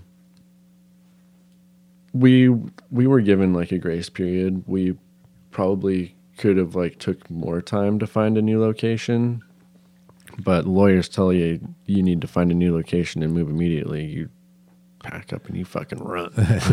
Oh. Um, so yeah, that's that was definitely another thing that consumers don't realize. You know, the trials and tribulations of trying to operate a federally illegal farm in a state that just started doing. Yeah, and so. you had to have like lawyers who Oh, yeah. who were this was like a passion of theirs is to go after the marijuana or defend the marijuana Defend the laws and defend laws, the yeah. marijuana Yeah, on the on so the ad, had- kind of like they're almost advocates, right? I mean, your your lawyer because she was very much in favor of the Yeah. legalization process and finding the law and making sure that it was. Uh, um, maybe I'm misinterpreting. I, I think I'm putting words in somebody's mouth here, but w- tell me her role, or because you were, you know, I had met, wasn't it her? Was it a team of lawyers? I mean, but you had some power there, and the, Yeah, we started out with Anne. We met her at um, a marijuana conference. There's so many like different like marijuana organizations and things that like help bring the industry together, and you know they'll have like keynote speakers, lawyers, accountants, you name it. Like they'd bring people in and talk about whatever they were specialized in. Anne was one of those people, and she used to work in Hollywood. She used to own like a documentary company. Hmm. Um, you can pull her up on IMDb and Van Lean Seal. Um, and then so she sold that company and passed the bar after that and became a lawyer. Worked in DC for the healthcare plan under Obama, and then le- marijuana was legalized. And she was like, "This is what I want to do. I want to defend your right to grow marijuana." So she was she did great. Um, and then once it got to the point of like, you know, they say like, you may know a lawyer, but you never know the right lawyer, and that's because lawyers get specialized in a certain type of law. Um, so this like ended up becoming zoning law. So then she recommend like we found a, another lawyer that specialized in zoning law, and then so together they like worked to defend our case. wow, team of lawyers. Yeah, I did not expect to have to do that. Our I don't, I don't think anybody really wants to. yeah, no. Well, it's just kind of funny because, like, you know, the whole industry is starting and doing all this at the same time. So, like, I better lawyer up. yeah, what you're thinking. There's like, you know, there's these companies that have millions of dollars backing them, and they hire lawyers to do everything. They hmm. hired lawyers to file their paperwork, to do their interviews with the liquor and cannabis board. You know, they were like very lawyer heavy in the beginning, and we didn't have any fucking money to pay any lawyers at the Yeah. time. So like, we read the laws and interpreted the laws our way, and TJ did most of that, but so we were trying to negate having lawyers and these lawyer bills, and then we get sued and we have to lawyer up. you want to keep your farm. Yeah, we want to keep our farm. We want to keep doing what we're doing. Wow. Okay. Now, so we're on the farm, but there's something we talked about a little bit earlier that I, I was thinking about with the plants. Okay. So you say that you like you don't grow from seed, right? Do you? I do. Okay.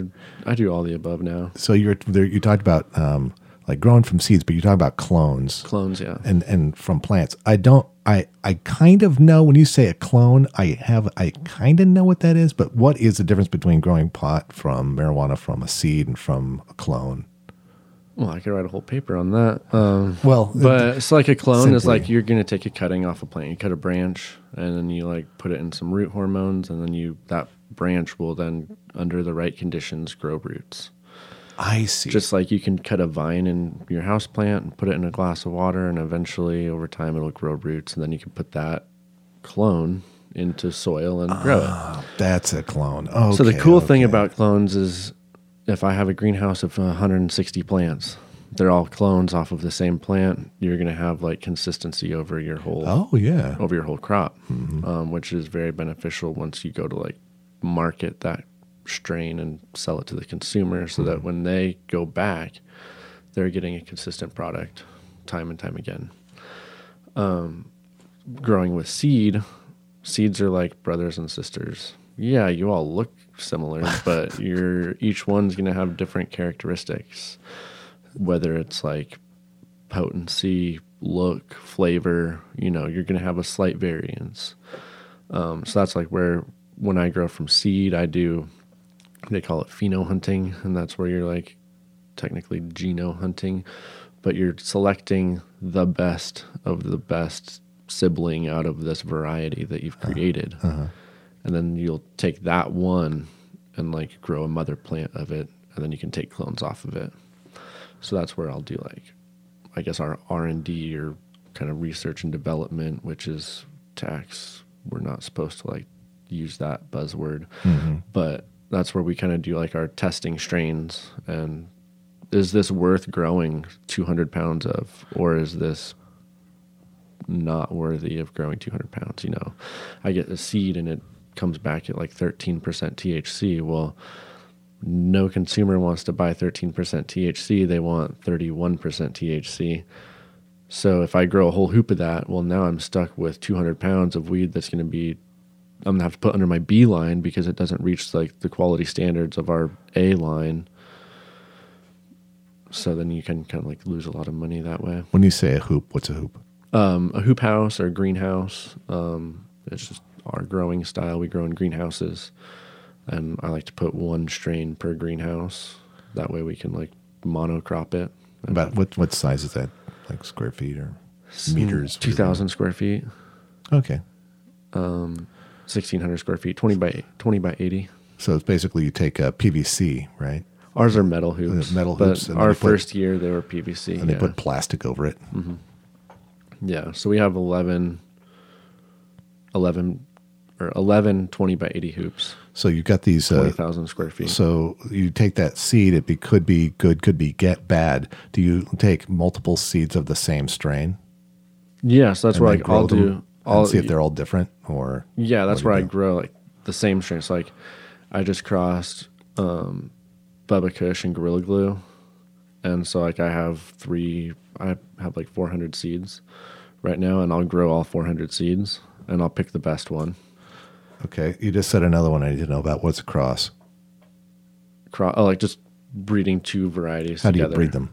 with male pollen um just like human just like sex i guess you know i have a male that produces pollen and then the female that's why marijuana is sticky is so that the pollen will stick to it in the wind that's like you know it's a to take marijuana off of its pedestal here for a second Yeah. it's um there's a it's a weed so the point of marijuana is to produce seeds every fall so that there will be more plants that sprout next year. They're an annual, they're not a perennial.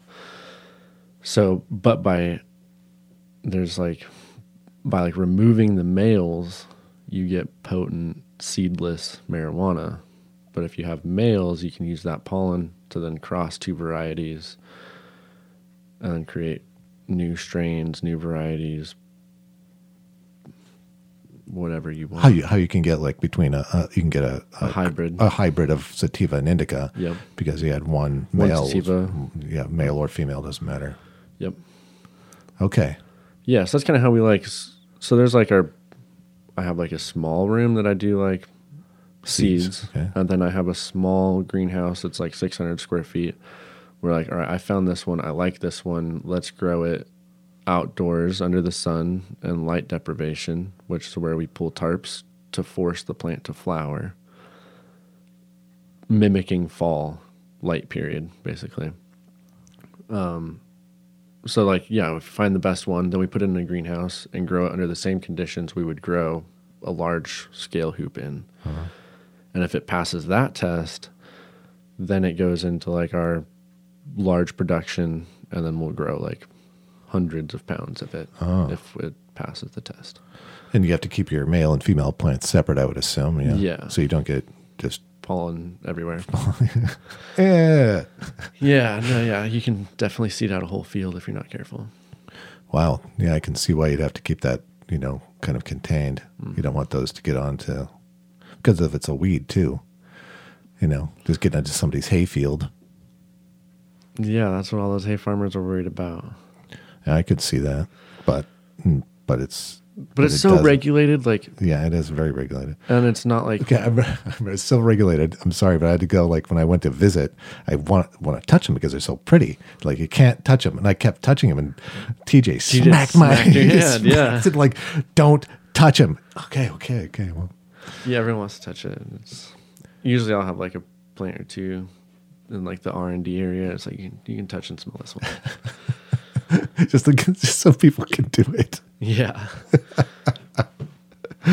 um, but yeah, it's just it's so regular. Like marijuana seeds are so heavy. It's not like they're just gonna blow away in the wind. Like you know, tumbleweeds spread because the weeds like die and tumble in the wind and drop seeds everywhere, and like that's how they spread their seeds. Cannabis just the seeds drop, and when the plant rots in the ground over winter, like the next spring, seeds come up, and that's like their natural cycle. So you're just like with light deprivation, we're able to pull tarps over hoops, creating like simulating fall because marijuana plants flower because the day gets shorter. That's why they flower in the fall. So we're able to like harvest in the summer and then harvest again in the fall. Um, and if you keep males out of it, then you don't have seeded weed. Oh, yeah, it makes sense. Yeah. And then, so now you've got uh, all this. And then, they, so you're in Ellensburg. And they basically say you've got this uh, big farm, uh, and they go, "Okay, you can no longer grow marijuana here, but you still want to grow marijuana." You could have just said, "Okay, we're done," and walked away. Yeah, which is funny. I remember like sitting on the hill with TJ and like, do you just like work so hard for something and then like, you know, the county approves it. Then all of a sudden it's just like, they just rip the rug right out from under your feet, you know? Um, but the cool thing was like, we both had the same, same mentality. It's like, you know, what do we do now? Where do you want to go? Like, let's immediately we're just like, all right, let's figure out a plan and execute. And so within like 10 days, we found a new farm to move to, and we were, it took us a year to like move everything. But we are now moved out to Mattawa, which is beautiful right off the Columbia River. And it's about what a forty-five minute drive. 45, 45 miles about from It's- Ellensburg? 56 minute drive according to navigation. Yeah, okay, probably about forty. eh, No, probably more than that. No, Um, 50 probably miles more or than so. sixty miles. Yeah, Yeah. because you're going seventy on that lot. Yeah. Or, or more. Okay, right. But yeah, so we yeah get shut down and and so well, what are you gonna do? You're just gonna give up every time someone tells you not to do something? You want me to get that? Here? I got it. Yeah, you're just gonna give up every time someone tells you you can't do something. You know, if you had that mindset, you'd never do anything in your life. Right. And it's kind of fun to just do what people tell you not to. it's a little rebel in me, I guess. Yeah, yeah, yeah. That's uh, little rebel is good. Yeah, nothing know. would nothing would get changed if there weren't any people like that. Yeah, I mean uh, the the world would not exist if people just said, you know, I'm good. Yeah, right. Like that's like there'd be no advancements in anything. Yeah, everything's fine.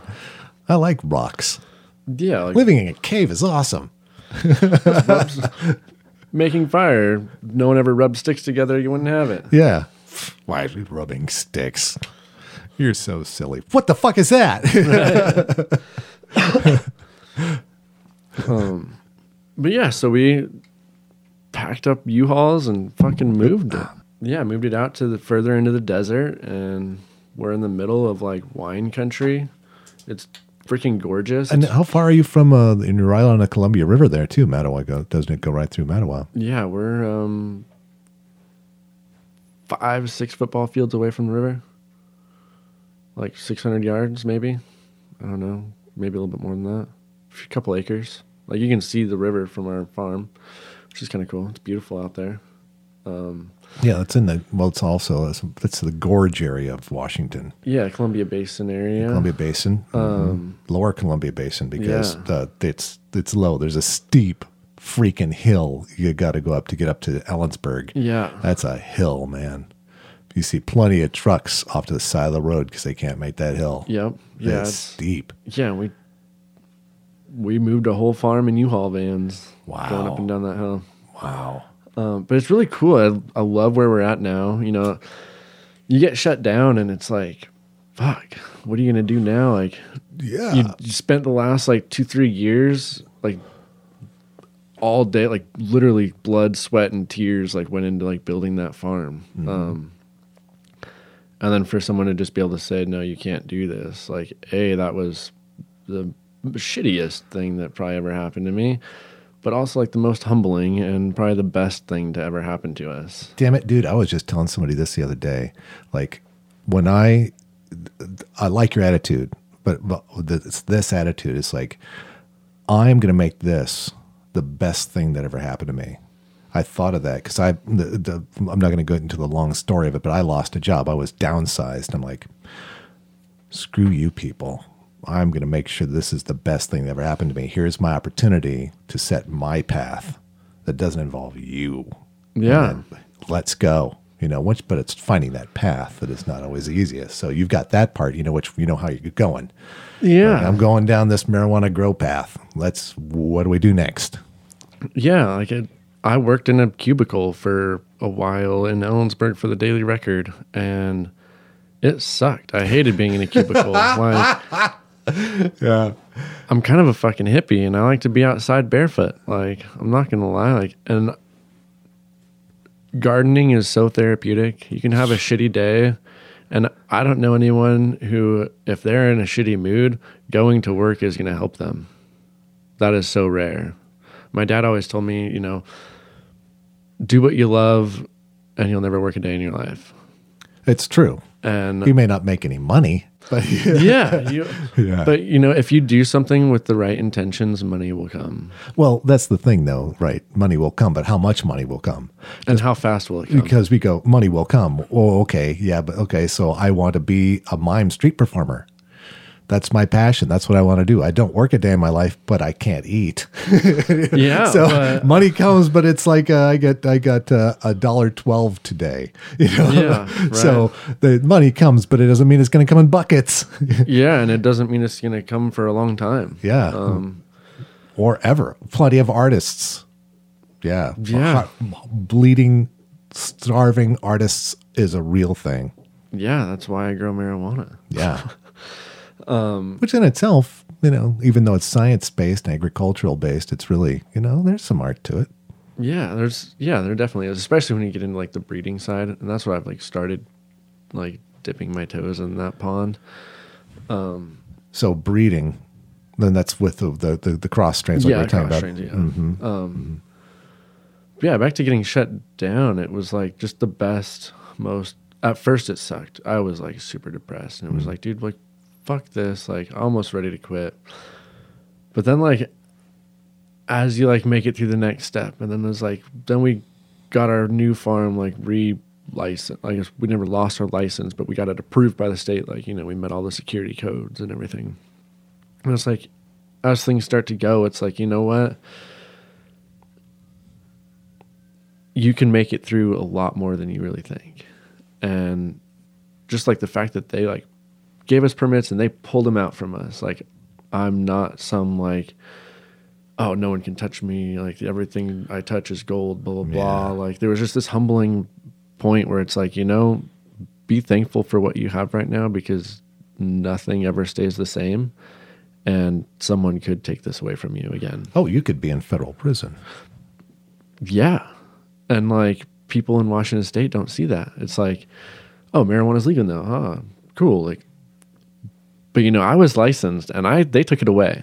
That like I just see that and like I keep going back. Like the federal government could step in and take it away. Oh, at any moment, really.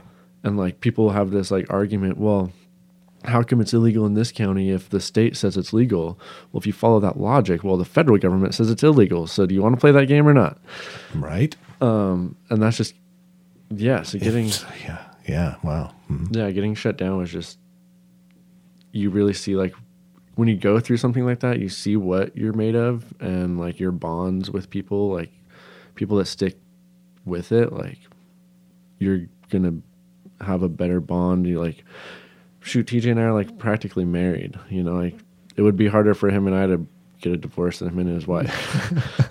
Hey, and uh, good luck to, uh, I don't know his wife's name. Caroline. Caroline gonna have a baby here soon. Yeah. Hey, an update. Caroline did have the baby, a bouncing baby boy. His name is Hudson Jack McDonald. He was born on February 14th of 2019 at 5:38 in the morning.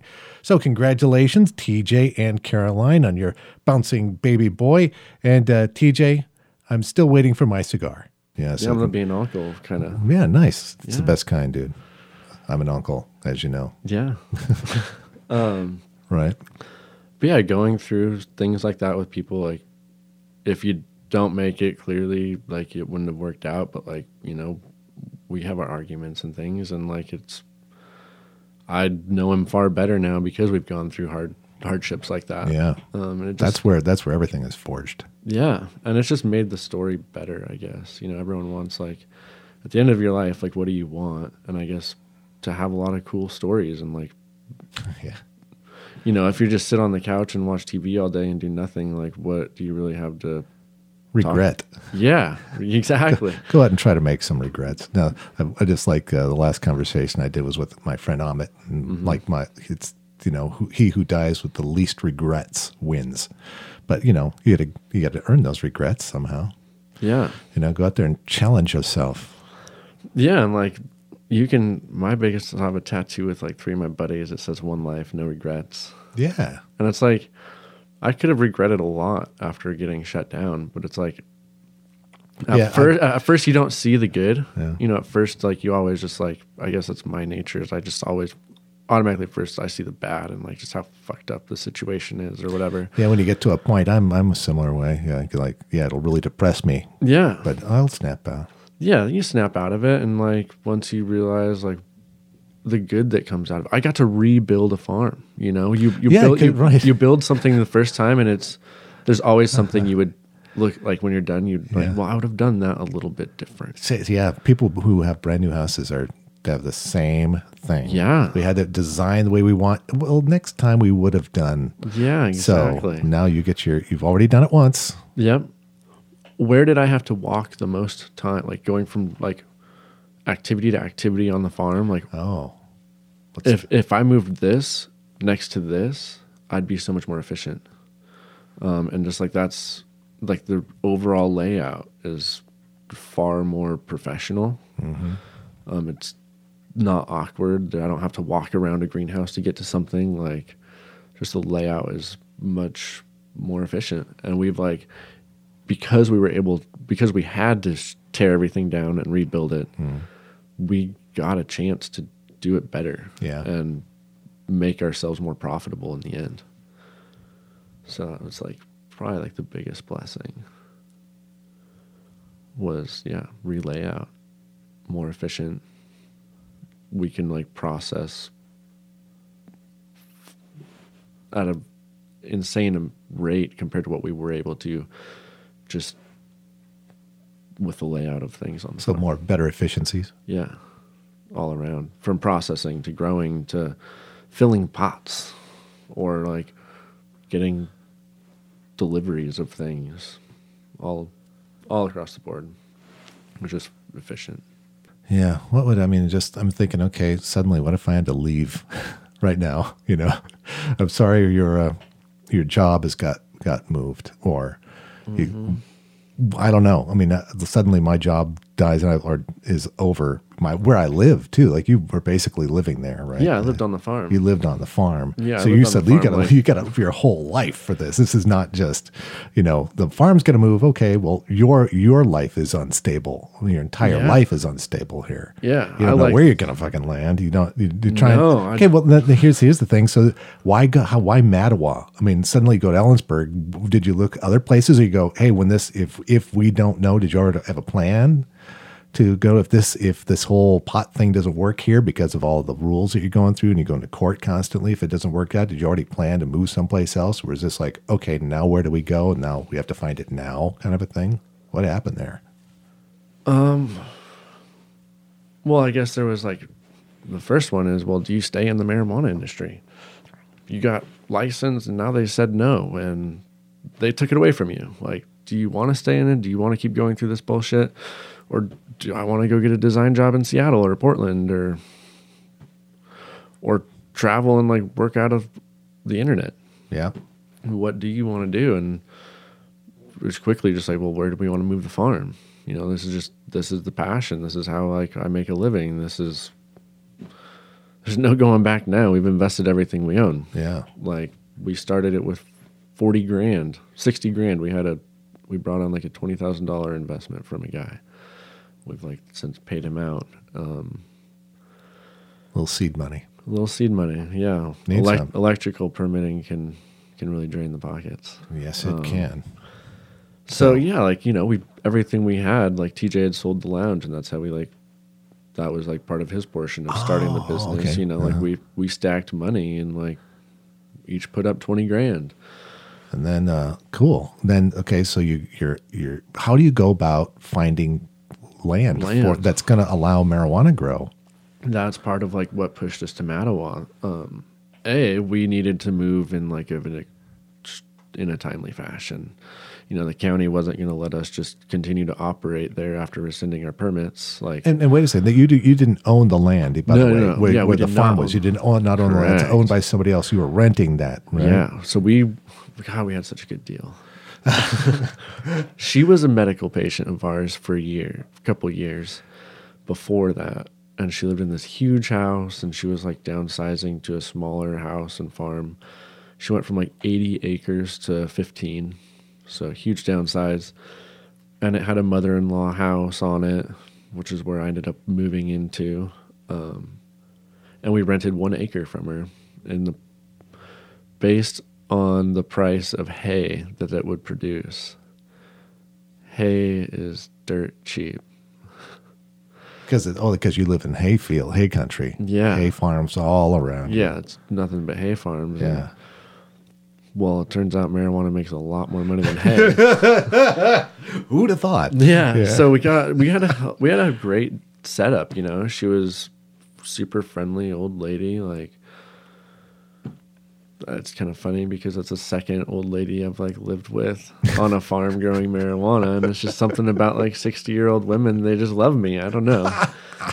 Everybody loves Um, you, Zach. okay, so yeah, so we were renting, and it was like we, dude, we're I was 24, 25 when we started. It's like you know, my parents aren't super rich or anything. Like we didn't have a whole lot of your parents are not rich. I know them. Yeah, They're not- you, you can say they're not super rich, but no, they're yeah, they're, not, rich. Yeah, they're I'm not rich. You're not rich. yeah, We're, right. You know, very middle class. but to start a farm, like I didn't have hundreds of thousand dollars to go buy a farm. And well, when you're in the marijuana world, banks wouldn't work with you at that time, and they Yeah, still won't still give you a loan. Mm-hmm. So it's like you know you have to go to private investment for things, and we like we pitched to other investors, and that's how we ended up with that twenty thousand dollar guy. Um, Okay, I got so okay. I've got a side thing here Okay. that I want to talk to you about because we just talked about cash, but I really want to know more about the like your process here of finding the next farm. But because it's all a cash business, right? uh huh. What do you do with the cash? So when we started out, I had a pile of money under mom's house. When you say pile, like how was it stored? I think of a pile of money, like a big. I just think, like, honestly, it was just like a little safe I put underneath their house. But we had, you know, hundreds of thousands of dollars under there. And then, like in the medical world, mom didn't ever know, but I had like 15 pounds stashed in her attic. fifteen pounds of. Weed. Back, that was back in the medical days because I was Mm. paranoid to keep all of it in one location. Mm-hmm. So we had like a bunch of weed stashed in her attic that she never knew about. She does now. Maybe. Yeah. Um, but yeah, she knew about. I had a safe of money down un, underneath the house, which But is she probably had no idea how much that was in there. Did you? Did you tell her? I never showed her. No. so you had hundreds of thousands, or Over a hundred thousand, yeah. okay, And at that time, that was a lot of fucking. It was all went to fucking taxes, but um, well, yeah. So that's like, I mean, that's what you did. Like, cash based. Like, you have a bit on hand and you move it around places. Like, I've buried money before, um, like in buckets. Um, put it at like a girlfriend's house somewhere stashed. I don't know. What do you do? The Banks wouldn't touch us at the time. So, yeah, you, it's kind of scary and it's not secure, but it was all I knew. My whole adult life, I've made semi quasi illegal money, I guess. Yeah. but that's just like was part of the game. I didn't even have a bank account until I was like 24, 25. And that was like when I got my personal account, we'd still get all of our, we'd, we'd pay employees with cash at first, um, things like that until we were able to get a laundering kind of company that came about. It was called PayQuick and they. Are you would sure you want to be talking about a laundering company that you? this isn't our company, um, but it's similar to like laundering. I guess it's not laundering money. It was a legal way of laundering. Okay, and so what they would kind do. of a rabbit hole. That's, That's all right. okay. Yeah. this is how this is how you dealt with cash in an illegal market, or like Mm-hmm. in a becoming legal market. Yeah. Black market is black market's all cash, and let you you know people would put their black market money into like a personal bank account because that's how you hid it back in the day, right? Like that was you either had just cash or you would put it into your bank account. But if you put it into your bank account, well, red flags would come about eventually, you know, depending on how big you were. We weren't big, that was never an issue. Um, so it was all cash, but then like there's this new spot for a business when marijuana was legalized. All these companies are dealing in cash. There's trucks running around with hundreds of thousands of dollars and like hundreds of pounds. Wow. all over the state Wow. and like people just don't realize how much that was and it was just Yeah. it's not a secure way to do business it's difficult to keep cash track of cash you know mm-hmm. Mm-hmm. so this company called payquick you would have an account with payquick and they were basically like a middleman to the bank so if you put it your money into payquick they would work with a credit union and the credit union would take the money from Payquick because they're not a marijuana company. And then Payquick would like tax me on how like a percentage on money that goes through, but I put it into the Payquick account because they could receive checks from like other businesses that operated like this. Then the money would go into our Timberland bank account back then, and then we would be able to work with our debit card. So that was like how that was our first way of getting an account with a Wow. bank was through a third party company because they had to touch the money before the bank would touch it. Oh, wow. So it's similar to like laundering, but it's not laundering. Okay, you know so I mean? basically it's a third party. Yeah. Like it's a business that does your banking business. Yeah. So we had that What? for Let's a while. just, just think about that. Well, if like- you have a business that in order to get to do your business with money, you have to go to a business. That's not a bank. no, it's not a bank. It's like I'm trying to figure that out. It's like, it's, but you're not using your credit card, but it's almost as if they're But just then- saying, okay, I'm sending the money to Visa Corporation, and the Visa Corporation will pay you. But that's not how it works. It's a one to one transaction, although but Visa takes their piece of the pie. So you have to go to a business to say, I am the business you will deal with. They send the money that they talk to the bank. The bank then says, okay, here's your money, or uh, we have your money. Uh, uh, what's it called again? PayQuick. So it's PayQuick's money, and then PayQuick pays you in your bank account. Kinda. Yeah. Yeah. Okay. Yeah. It's like I don't know, it's a- kind of a mind. What I'm like, yeah. uh, uh, Do I have that right? I don't know. I uh, we we we we're imbibing. Yeah, no. So yeah, we'd we'd there was a way for like we'd mail out checks from we'd get a check like we'd sell weed to a store. They write Yeah. us a check. We would then like mail it into PayQuick. They, and they, then so it's two Binks Buds. What's that Yep. check say? Okay, okay, okay, yeah. Old yeah. McDonald's farm. And Old then McDonald's farm. yeah, then they would then we would like send it to PayQuick and they would be able to deposit into our bank.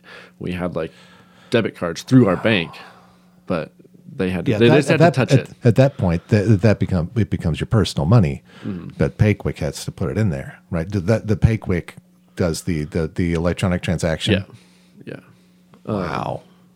The Crazy. electronic transaction of deposits. Of but then we deposits. but then we could like buy things So they just automatically deposit money into your account. You give them access to deposit Mm-hmm. money into your account. Well, I guess anybody can deposit money in anybody's account, really. Yeah. So now we no longer have to do that, and we just have a regular bank account, which is which has made everything so much oh, nicer, yeah, especially on like the books side of things. Uh-huh. like all of our money is able to be tracked through the bank account, all spending, you know, so when you go to tax time comes around, like it's all through there. You can see everything. But with mm-hmm. cash, it's like Try to a keep lot. try to keep receipts. Yeah. Yeah. I mean, we still have, I know TJ yells at me all the time. Yeah, you got to do that. Um, But yeah, so it's the banking thing has definitely improved over the time. Um, so okay, so now you're able to. n- n- This is recently, right? But it's Yeah, we just got a bank account that we didn't have to go through a third party this last like November. what bank? We're with Numerica Credit Union. Numerica, and where? Numerica. Okay. There's not one in. There's, I don't know where they. Are. So all you- are, you only know have it- one in Tri Cities. Okay. So, but you don't. It's not really. They're not. Let me guess. They, they don't have a lot of store like physical presences. Numerica Bank. No, it's not. It's a basically. It's a smaller. It's a credit union. okay. Now you've got your own your own checking account. Yeah. Uh, and that's just got to make your life easier. Yeah, it's things like that that like other people in business just don't think like they get all these benefits. You know, like like be, being able to have a bank, and like now it's like this new thing for the whole industry. So it's just kind of cool to see like the evolution of things that people don't really think about that actually make an impact. Okay, uh, you don't have to answer this question, but I want to know. Like, I'm curious because I'm just curious. Like, how much does the? Can you tell me, or do you want to tell me, like, how much the farm makes a year? Uh, it depends on the year. Give me a range. Um, in Ellensburg, we did 1.2 million in our like last year Wow, in sales. Yeah, in sales, yeah. 1.2 million. Good God, that's a lot of money. And how much of that is profit? That's what. That's what. That's what. That was gross. What's profit out of that? That's where it gets, according to like the IRS. That's it. Um, no, like You don't. the reason I no no, uh, kind of funny, but the reason I say that is because as a marijuana business, because of tax code 280e that states you can't take like deductions off of you can only like take cost of goods sold Okay. like direct cost of goods sold um, for your taxes. So like we don't get the same like tax benefits or breaks, or I can't write off normal deductions because of this code 280e that was implemented in like the 80s because of coke trafficking and stuff. well, yeah. Hmm. So because of that, our like profits are, if you look at it that way, our profits are less. Okay. Um. Yeah, no, we. I want to say that year we did like quarter of a million in profit. Wow. Wow. That's a good living, sounds like. Yeah, it was nice. Yeah. And then, then And then wow. and then we got our farm taken away, and then like, well, you know, that's really fucking expensive. okay, let's So it's just like everything else, you know. People think it's like this big green rush, but it's like the bullshit stuff that you deal with that like normal businesses don't, or can be very costly. Um,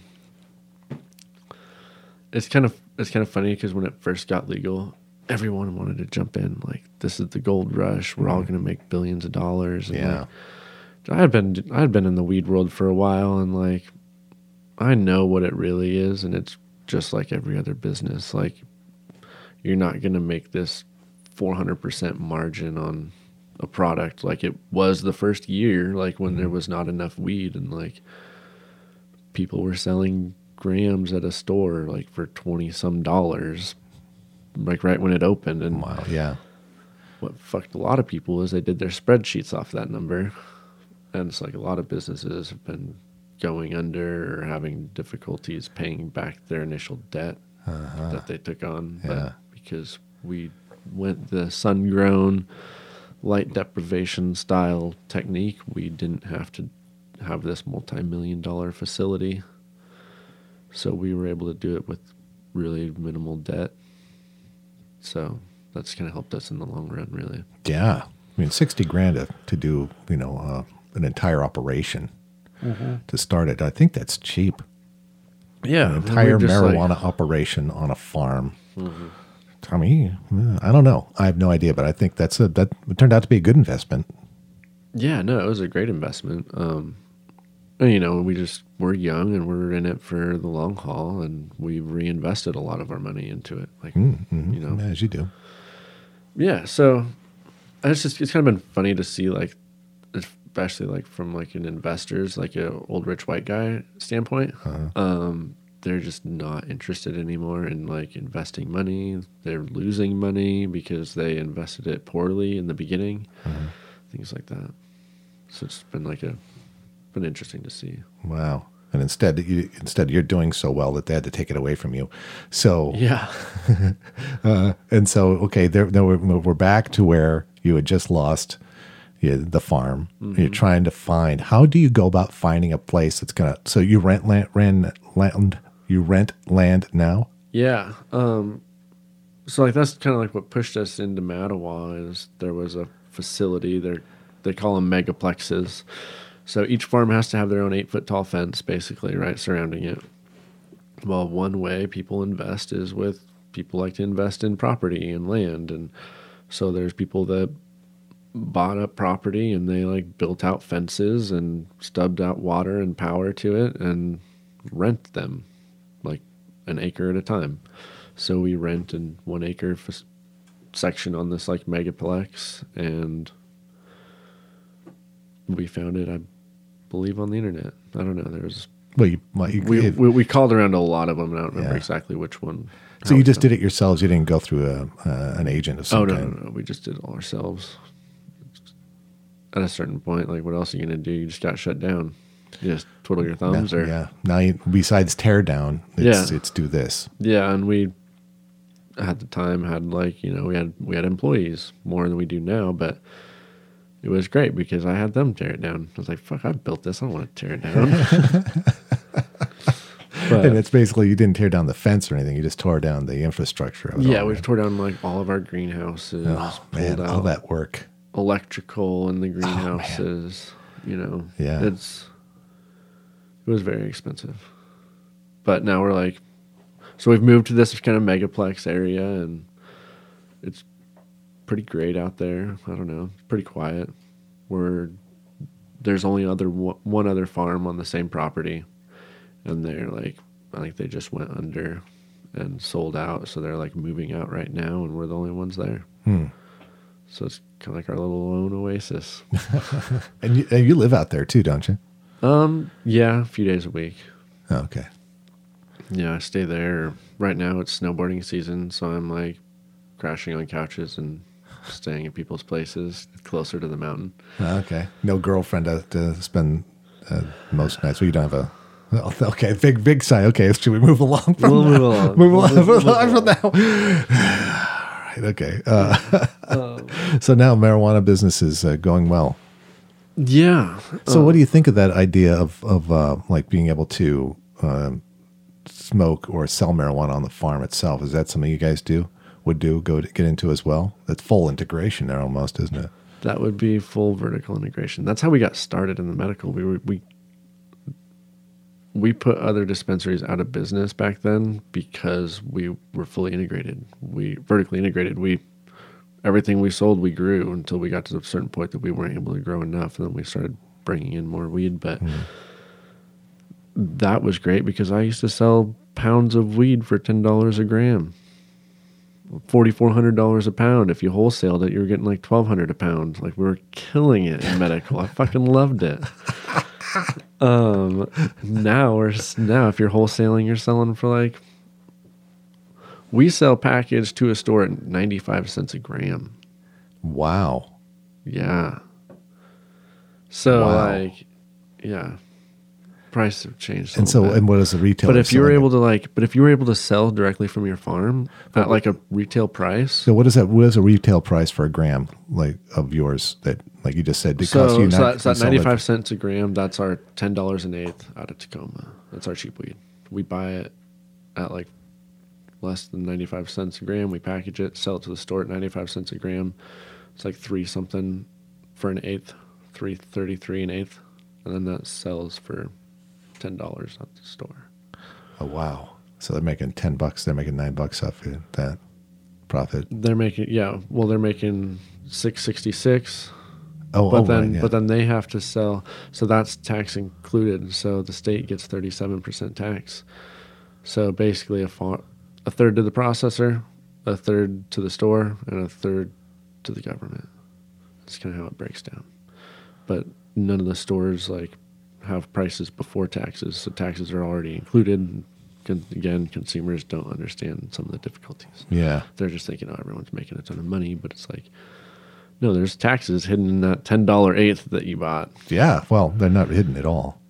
Well, to the consumer, they kind of are. Oh yeah, and not only that, but it's going. It's, it's finally something is being you know, uh, le- it's legalized, but it's taxed so heavily. And one of the reasons it got legalized is because it's taxed so heavily. Yeah, exactly. Uh, and it's doing good, isn't it? Most of the profits go to schools, I think, right? I don't know where the money goes. Does anyone really know where the money goes? no, their nobody pockets, knows. really. Nobody knows. No. Um, Well, they- Cool thing, Union Gap built a uh, a skate park for kids out of their profits from taxes. That was like their first thing that Union Gap did. nice, right next to the mall. Yeah, nice. They needed one down there. yeah, they did, and I thought it was cool that marijuana funded that. Because I used to smoke weed at the skate park. it's kind of come full circle, I guess. Um, Yeah. But yeah, no, I, yeah, we how like we've built like a tiny home out of a shipping container as like a bunkhouse on the farm and crash there whenever I want and it's pretty nice.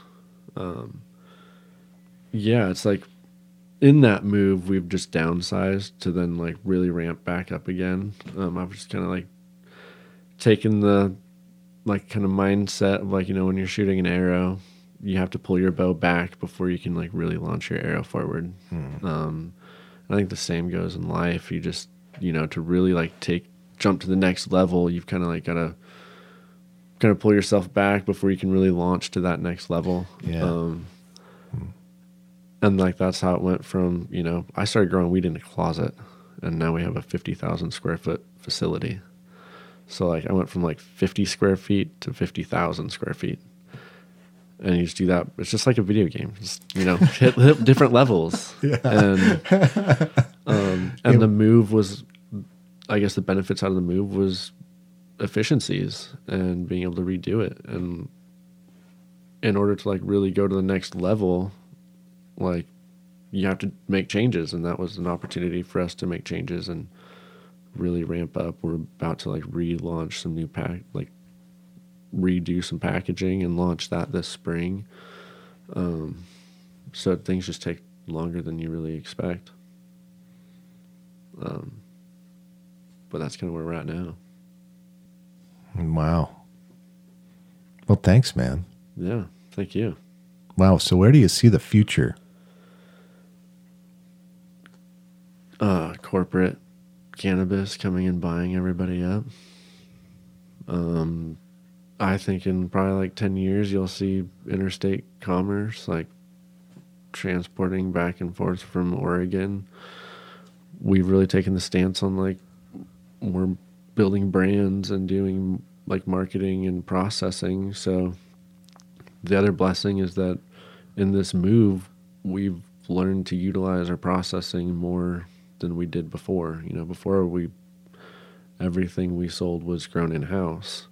Now we have our B line where we do mostly buying and selling. So we're utilizing that processing license more than we were before. And that will set us up for success when we can buy from Oregon because they're growing way too much. Mm-hmm. So I see that. And then I see once it's like, once you can distribute like federally, I think that's when like the big money comes in and really starts buying people up. But How far do you see that? I mean, I think that's just a that's like That's an, uh, that's a, future. a future that yeah, that's where it's headed. But I don't, I don't know. It's happened. It's happened so fast. But then again, like, like it's been legal for like six years or so. But really, like medical marijuana in Washington started in 1998. Hmm. So like, it's taken a long time to get here. But I think just like technology, like it took a long time, and then all of a sudden, like, it just gets faster and faster. So like there's more states coming online. There's and it's happening so much more rapidly. Like it could be in couple elections, you know. President like hemp is legal Yeah. now Yeah. in the nation. In the nation. Like that's huge. That's mm. hemp is bigger than marijuana. Agreed. There's um, more you can do with it. Yeah, The marijuana plant- is just the- getting high. You can eat it. You can make rope out of it. You can make clothes out of it. You can, You can power cars. you, you can I mean, yeah, it's it's such a versatile plant. I mean, it does everything. And not only that, but on uh, but I believe the plant is hard on soil, right? Mm-hmm. So there's that. Um, but yeah, I mean, you can eat. you just have to rotate your crops. yeah, I mean, it, it, it's a Cover tough weed too. Yeah. It's tough. Yes, I mean that's huge. You know, I I guess I didn't see that coming that quickly. Um, I think that's like the first step. Well, clearly there was a lot more steps before Yeah. that, but you know, hemp's legal nationally. I could see it marijuana becoming nationally legal in a few elections. I don't know as if Trump will do it, but I don't really put it past him either. He's gonna Well, you can't. You can. There's no guessing what that man will do. Yeah. No guessing. He likes money. That's what I keep coming back to. He likes money, so I can Money and him- Russians both. Yeah, I could see him doing it. I don't know. Yeah. Um, But yeah, I think I think in ten years you'll see it nationally legal. I think in twenty years I'll be buying. I'll be able to like buy product from like Colombia or wherever. Get that, some of that Colombian gold. Is that what it used to be? called? Yeah, I grow gold? Colombian gold. Yeah. It's good weed. Um, but yeah, I, I I actually made a bet with one of my buddies. He's a bud tender in Tacoma, and I bet him a beer that in 20 years I'll be able to buy from another country. So I'm hoping to get a free beer in 20 years. That's. I'd take that bet, but I got no clue. yeah, yeah. So it's just it's all happening. We we joke on the farm. It's uh the whole industry is kind of like hurry up and wait because laws have to change and that takes time. But Yeah. What can you do now? You know, and then the future is going to change because I mean, you had a farm growing pot. Now suddenly you don't. Just you know, based on political whim, almost sounds like. yeah, I mean, they, it was okay. Then, well, people got Wasn't upset, and then people with money got upset, and you lost. yep. So away you go. Yeah, so kind of is what it is, but yeah, I think So the future, what it- what do you future see? is full legalization. I Is do you see you guys yourselves being uh, like a like one of the big players like that? Corporations. gosh, when I was young and dumb, yeah, but now I just feel more more aware, I guess, of like big business and like how it operates and how what money can do. You know, like when you're young and you don't really have a full concept of, I guess, what real money is or what it can do, how it can expedite things and yeah, so I don't know. We have an exit strategy and that's like making it to interstate commerce and selling out. Everyone says why sell out, but everyone who sells out says why not. Yeah. Well, um, I'm I'm taking a business class. I'm doing like uh, MIT online business class, and one of the things is that if you are a startup, you tell everyone that you're going to go public and then sell.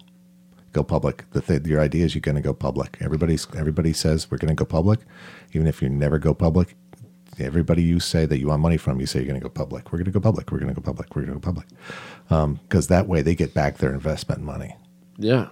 So- yeah, exactly. Otherwise, like you can easily, yeah, Yeah. not ever pay them back, and they just end up owning equity until they have to sell part of their whatever. Mm-hmm. Um, but in the beginning, like there was no going public, and Yeah. there still really isn't any like people going public other than on the Canadian market. Yeah, that's well, that's the well, when you talk about corporations. Mm-hmm. I mean, that's what's going to happen, and then you know, and now uh, Canada's got the jump. Yeah, and I just you know, when you're like kind of younger and naive, you just want to like start up this huge company and like fully own it and be the you know one buying up other companies, and we've put out offers for to buy other farms. Um, we just, I don't. That's like a short-sighted purchase, in my opinion. But now I just I see like the reality, and it's like it's just like the alcohol industry. Anheuser Busch owns so many InBev. yeah. Yeah, they own so many different breweries and things like Well, ones that you don't even think about.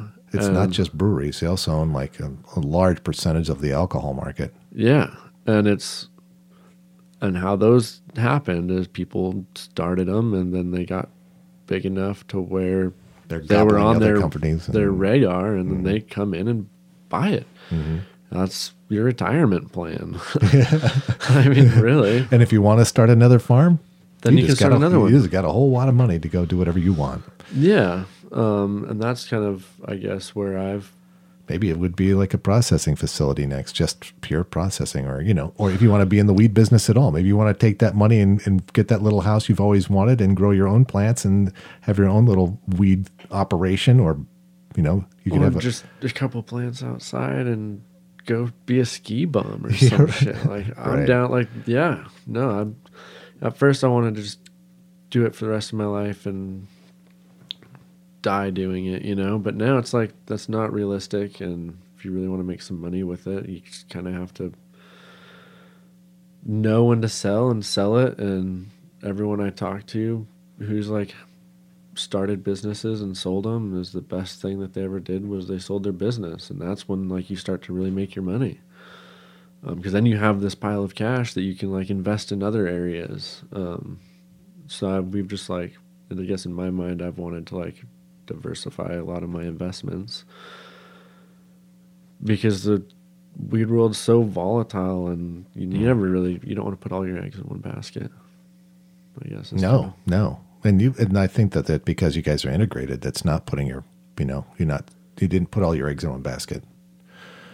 By diver- by doing that, by being brought from growing it to selling it to the retailer. yeah I mean, you've got that whole process. That's so you're not just a processor. You're not No. just a grower. You're not just a distribution. um, you've got everything. yeah and we we have like part of our business is i do contract harvesting so i will like come in and harvest your field for you you know that's like another like niche in the industry that you know it's kind of cool to see growing this industry you know alongside with everybody at the same time it's really rare that you get to do something like that and at first everyone was doing the same thing and now people are starting to specialize in different areas um, like cloning or harvest companies or, Or manu- manufacturing like candies and Yeah. sodas and all that. yeah, you know, it's maturing at a rather fast pace. Um, Yeah, the the the the, growth of edibles blew me away. I mean, uh, I when let's see, and when you tell me the process of what happens when you take an edible as opposed to smoking it. So when you're smoking, it's going into your bloodstream through like your lungs. When you're eating it, you're digesting it, and the weed gets into your bloodstream. So when you eat it, it takes 45 minutes to two and a half hours for your body to like, depending on how much you ate before that, yada yada, who you are, and then it'll last up to eight hours maybe. Where if you smoke it, it's like instant and it'll last for a couple hours. So I guess that's the difference. Hmm. Hmm. Um, but then, then so edibles now are just like you, insane. I mean, not only that, you can get like what is it? Oh, like fifty milligram You can gummy get a, bears. Yeah, probably. Um, I get the sodas. I like the sodas, um, like carbonated beverages. But they're expensive, like ten bucks a beverage, aren't they? Yeah, they're pretty expensive.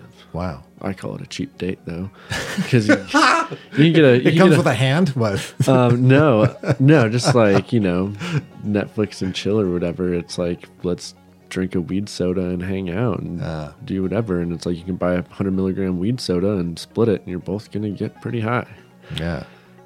For rather cheap. You know, cheaper than going to the bar or doing something Oh yeah. crazy. Like, yeah. And you'll generally feel better. yeah, especially the next day. Yeah. Um, but yeah, no, it's industry is definitely growing fast, and it's. I'm pretty interested to see like where it really goes and how fast. Cool, man. Yeah, I think cool. that's it. All right. You got any questions? You got anything you want to talk about? I don't know.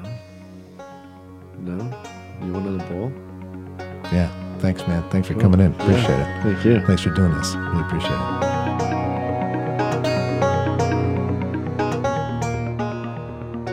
A weed soda.